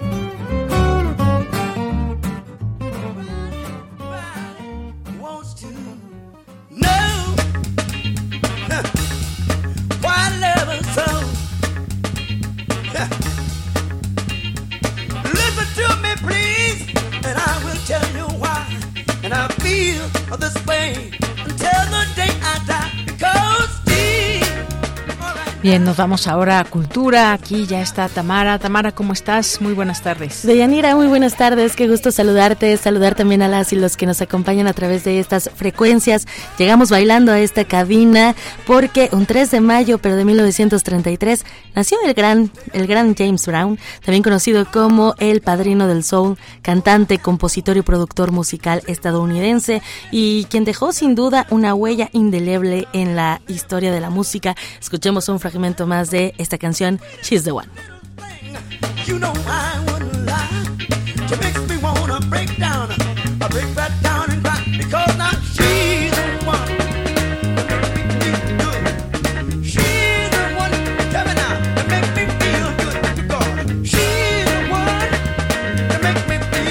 Y ya que nos acercamos a la recta final de esta transmisión, les tenemos información sobre artes escénicas. Les comparto que los domingos a partir del 7 de mayo y hasta el 4 de junio, en la Sala Novo del Teatro La Capilla se estará presentando historias extraordinarias para contar y ser contadas, improvisaciones fugaces para encuentros inolvidables. Este proyecto es de la compañía Tierra de En Medio, que pues regresa a este 2023 a los escenarios como compañía residente en este teatro La Capilla. Además está celebrando 5 años de existencia, y les cuento un poco de la historia de esta compañía que surgió en 2018 por fue fundada por Eric Israel Consuelo y debutó bajo el nombre Tierra de En Medio, compañía municipal de teatro de Tlalnepantla de Vaz, logrando ser la primera compañía municipal del país subsidiada por el gobierno, y así produjo sus primeros montajes, Éxito lo explica todo, que fue ganadora de la muestra estatal de teatro del Estado de México, y Yo soy malandra. Y ya en 2019, pues la compañía se desvinculó de la institución municipal, se reestructuró y asumió su carácter como compañía independiente, produciendo el montaje Protocolos para lanzarse al vacío, en coproducción con el Sistema de Teatros de la Ciudad de México. Y como a todos, pues a la mayoría nos pasó, ¿no? La pandemia nos cambió y para ellos ese confinamiento, esa pandemia dio paso a la creación de Audioteatro Tercera Llamada, que es una audioserie teatral grabada en sonido 3D que espera su lanzamiento en este año, luego de presentar su Work in Progress en el Festival Internacional Círculo Escénico con sede en Venezuela. Y bueno, para platicarnos más de también este proyecto Historias Extraordinarias para Contar y Ser Contadas, en la línea nos acompaña el actor y quien es también parte del elenco de este proyecto, Adrián Alarcón. Adrián, bienvenido a este espacio radiofónico. Tamara, querida, muchas gracias, qué gusto poder estar aquí para invitar a la gente. Y muchas gracias por este recuento tan extenso que has hecho ahora de la compañía Teatro que cierra en medio, uh-huh. En efecto, 5 años, y pues aquí seguimos y seguiremos dando lata, ¿cómo ves? Excelente, siempre es un gusto escucharte, Adrián. Ya nos habías visitado en cabina, ahora entendemos que... tiene que ser llamada telefónica, pero platícanos por favor sobre estas historias extraordinarias, ¿no? Cómo pues hacer esta comunión con los asistentes que pues próximamente estarán en ese Teatro La Capilla. Pues este domingo arrancaremos esta primera temporada de Historias Extraordinarias. En efecto, digamos, no es una obra de teatro convencional, es más bien una invitación a formar parte de una experiencia escénica, en donde pues los actores y los espectadores pues, llegaremos un poco en las mismas, es decir, no sabremos bien a bien qué es lo que va a suceder, porque se trata de una función de teatro playback. Es un estilo, es una forma de trabajo escénico pues muy particular. Es una técnica que se generó en Estados Unidos en los años 70 y que pues ahora tiene representación en 50 países alrededor del mundo. Aquí en México hay algunas compañías que han experimentado con playback y pues ahora, a partir de pues, la curiosidad que surgió en Eric y en el resto del elenco de la compañía de explorar con esta técnica, pues nos estamos aventurando, nos hemos entrenado en ella.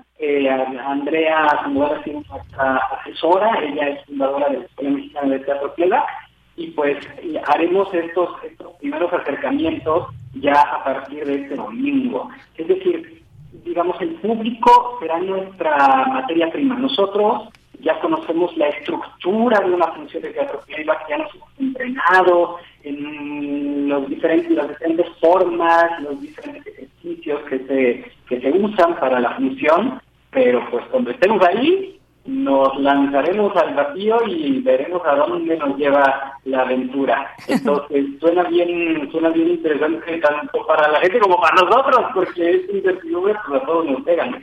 Por supuesto. Entonces, sí, pues, la invitación es a eso, a que se aventuren a jugar con nosotros. Excelente, suena interesante, y también esto que llamas aventura creo que también es una palabra clave, ¿no? A veces nada más somos espectadores, pero en esta ocasión también seremos partícipes con historias, con lo que compartamos con ustedes los actores. Platíquenos un poco de quiénes conforman esta mezcla y este grupo teatral. En efecto, pues estará Eric Israel Consuelo, que es el fundador de la compañía Teatro del Medio, Emma Claudia Vega, Jorge Maldonado y Montserrat Brenes, que además tienen esta compañía productora de Lequeya, que es como asociada ahora al Teatro del Medio, Karen Corante, Cesael Pantoja en la música. Tendremos un músico que jugará igual que nosotros, o sea, no tampoco sabe bien a bien qué es lo que va a tocar, pero a partir de lo que vaya surgiendo irá ahí improvisando con sus instrumentos. Y yo, Adrián Alarcón, estaremos acompañándonos, insisto, a partir de ya este domingo, 6 de la tarde, en la Sala Novo del Teatro La Capilla. Pues tenemos una cita entonces a las 6 de la tarde a partir de este domingo hasta el 4 de junio, todos los domingos ahí en la Sala Novo. Adriana Alarcón, siempre es un gusto saludarte. Muchísimas gracias por platicarnos sobre este proyecto y pues mucha mierda. Muchísimas gracias. Allá nos veremos, les esperamos. Claro, claro que sí, un gusto, hasta luego. Él fue Adrián Alarcón y bueno, nos platicó acerca de estas historias extraordinarias para contar y ser contadas, improvisaciones fugaces para encuentros inolvidables. Y también este fin de semana habrá funciones de Caravanas de la Carpa a la Calle, que presenta Instantes. Viernes 5, sábado 6 y viernes 7 de mayo, pues estarán presentando este espectáculo que es circense, gratuito y para toda la familia. Les comparto que Caravanas de la Carpa a la Calle es el resultado del proceso de laboratorio de creación y perfeccionamiento para artistas circenses de calle, con el que se busca recuperar los espacios públicos para el encuentro con las artes y la creación de nuevos públicos. Escuchemos más detalles acerca de este proyecto. Vamos a ver, por supuesto, pues números de circo, vamos a ver técnicas circenses muy urbanas, vamos a ver el circo en la calle sin ninguna parafernalia teatral, es así nada más, el circo en el espacio público. Y hablamos en el proyecto de la primicia la primicia con la que se trabajó durante todo el laboratorio fue jugar. Cómo jugamos o cómo dejamos de jugar a partir de que crecemos o a partir de que somos adultos, cómo recuperamos en todo el proceso de laboratorio, cómo recuperamos el estímulo de jugar. Todo el proyecto del laboratorio es producto del estímulo al cual somos acreedores en este momento. La compañía cumple 10 años de trayectoria y celebramos con una serie de actividades que llevaremos a lo largo del año y que este proyecto es uno de los proyectos que enmarca esta celebración de los 10 años. Somos beneficiarios de una beca que es México en Escena para grupos artísticos conformados profesionalmente. Y bueno, pues les esperamos a que nos acompañen a este nuevo proyecto de La Bomba Teatro, dirigido por Santiago Manuel Fernández y una servidora, Paola Herrera. Escuchamos a Paola Herrera, quien nos habla de estas Caravanas de la Carpa a la Calle, Instantes. Estas presentaciones se darán el viernes 5 de mayo, se estrena el espectáculo en La Nana, que es Laboratorio Urbano de Arte Comprometido, ubicado en Segundo Callejón San Juan de Dios, en el número 25, en el Centro Histórico de la Ciudad de México, en la Alcaldía Cuauhtémoc. Y también estarán el sábado 6 y el domingo 7, se estarán presentando en la explanada del Centro Cultural José Martí, que se encuentra en la calle de Doctor Mora, en la Colonia Centro, también en la Alcaldía Cuauhtémoc. Así que bueno, pues los invitamos a que acudan a estas direcciones este fin de semana, 5, 6 y 7, Caravanas de la Carpa a la Calle, Instantes. Este es un proyecto del Sistema de Apoyos a la Creación y Proyectos Culturales y que es presentado por La Bomba Teatro, que también están cumpliendo 10 años de existencia. Deyanira, con esto llegamos al final de la sección. Te regreso los micrófonos y también les deseo que tengan una excelente tarde. Gracias, Tamara, para ti también.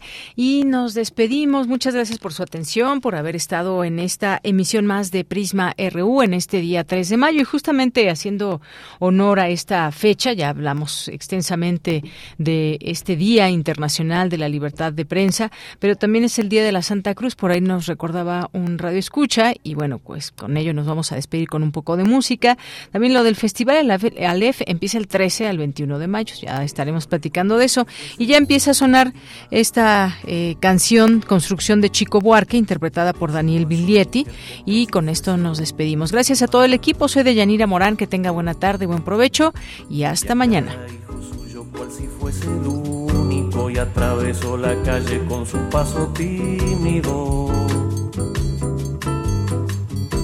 Subió a la construcción como si fuese máquina.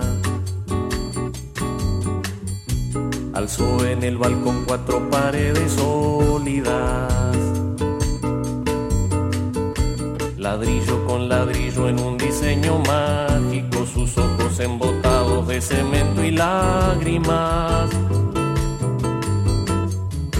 Sentóse a descansar como si fuese sábado,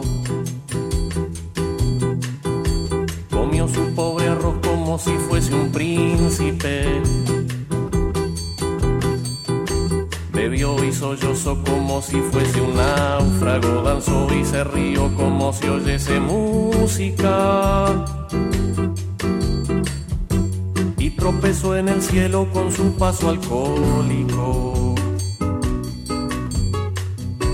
Y flotó por el aire cual si fuese un pájaro.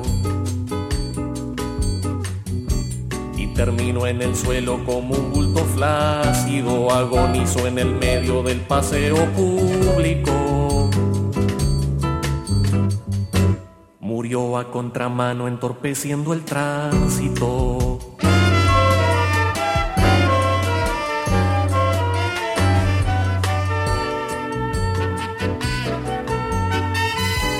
Amó aquella vez como si fuese el último. Besó a su mujer como si fuese única. Y a cada hijo suyo cual si fuese el pródigo, y atravesó la calle con su paso alcohólico. Subió a la construcción como si fuese sólida. Alzó en el balcón cuatro paredes mágicas. Con ladrillo en un diseño lógico, sus ojos embotados de cemento y Radio UNAM presentó Prisma RU, una mirada universitaria sobre los acontecimientos actuales. Prisma RU, relatamos al mundo.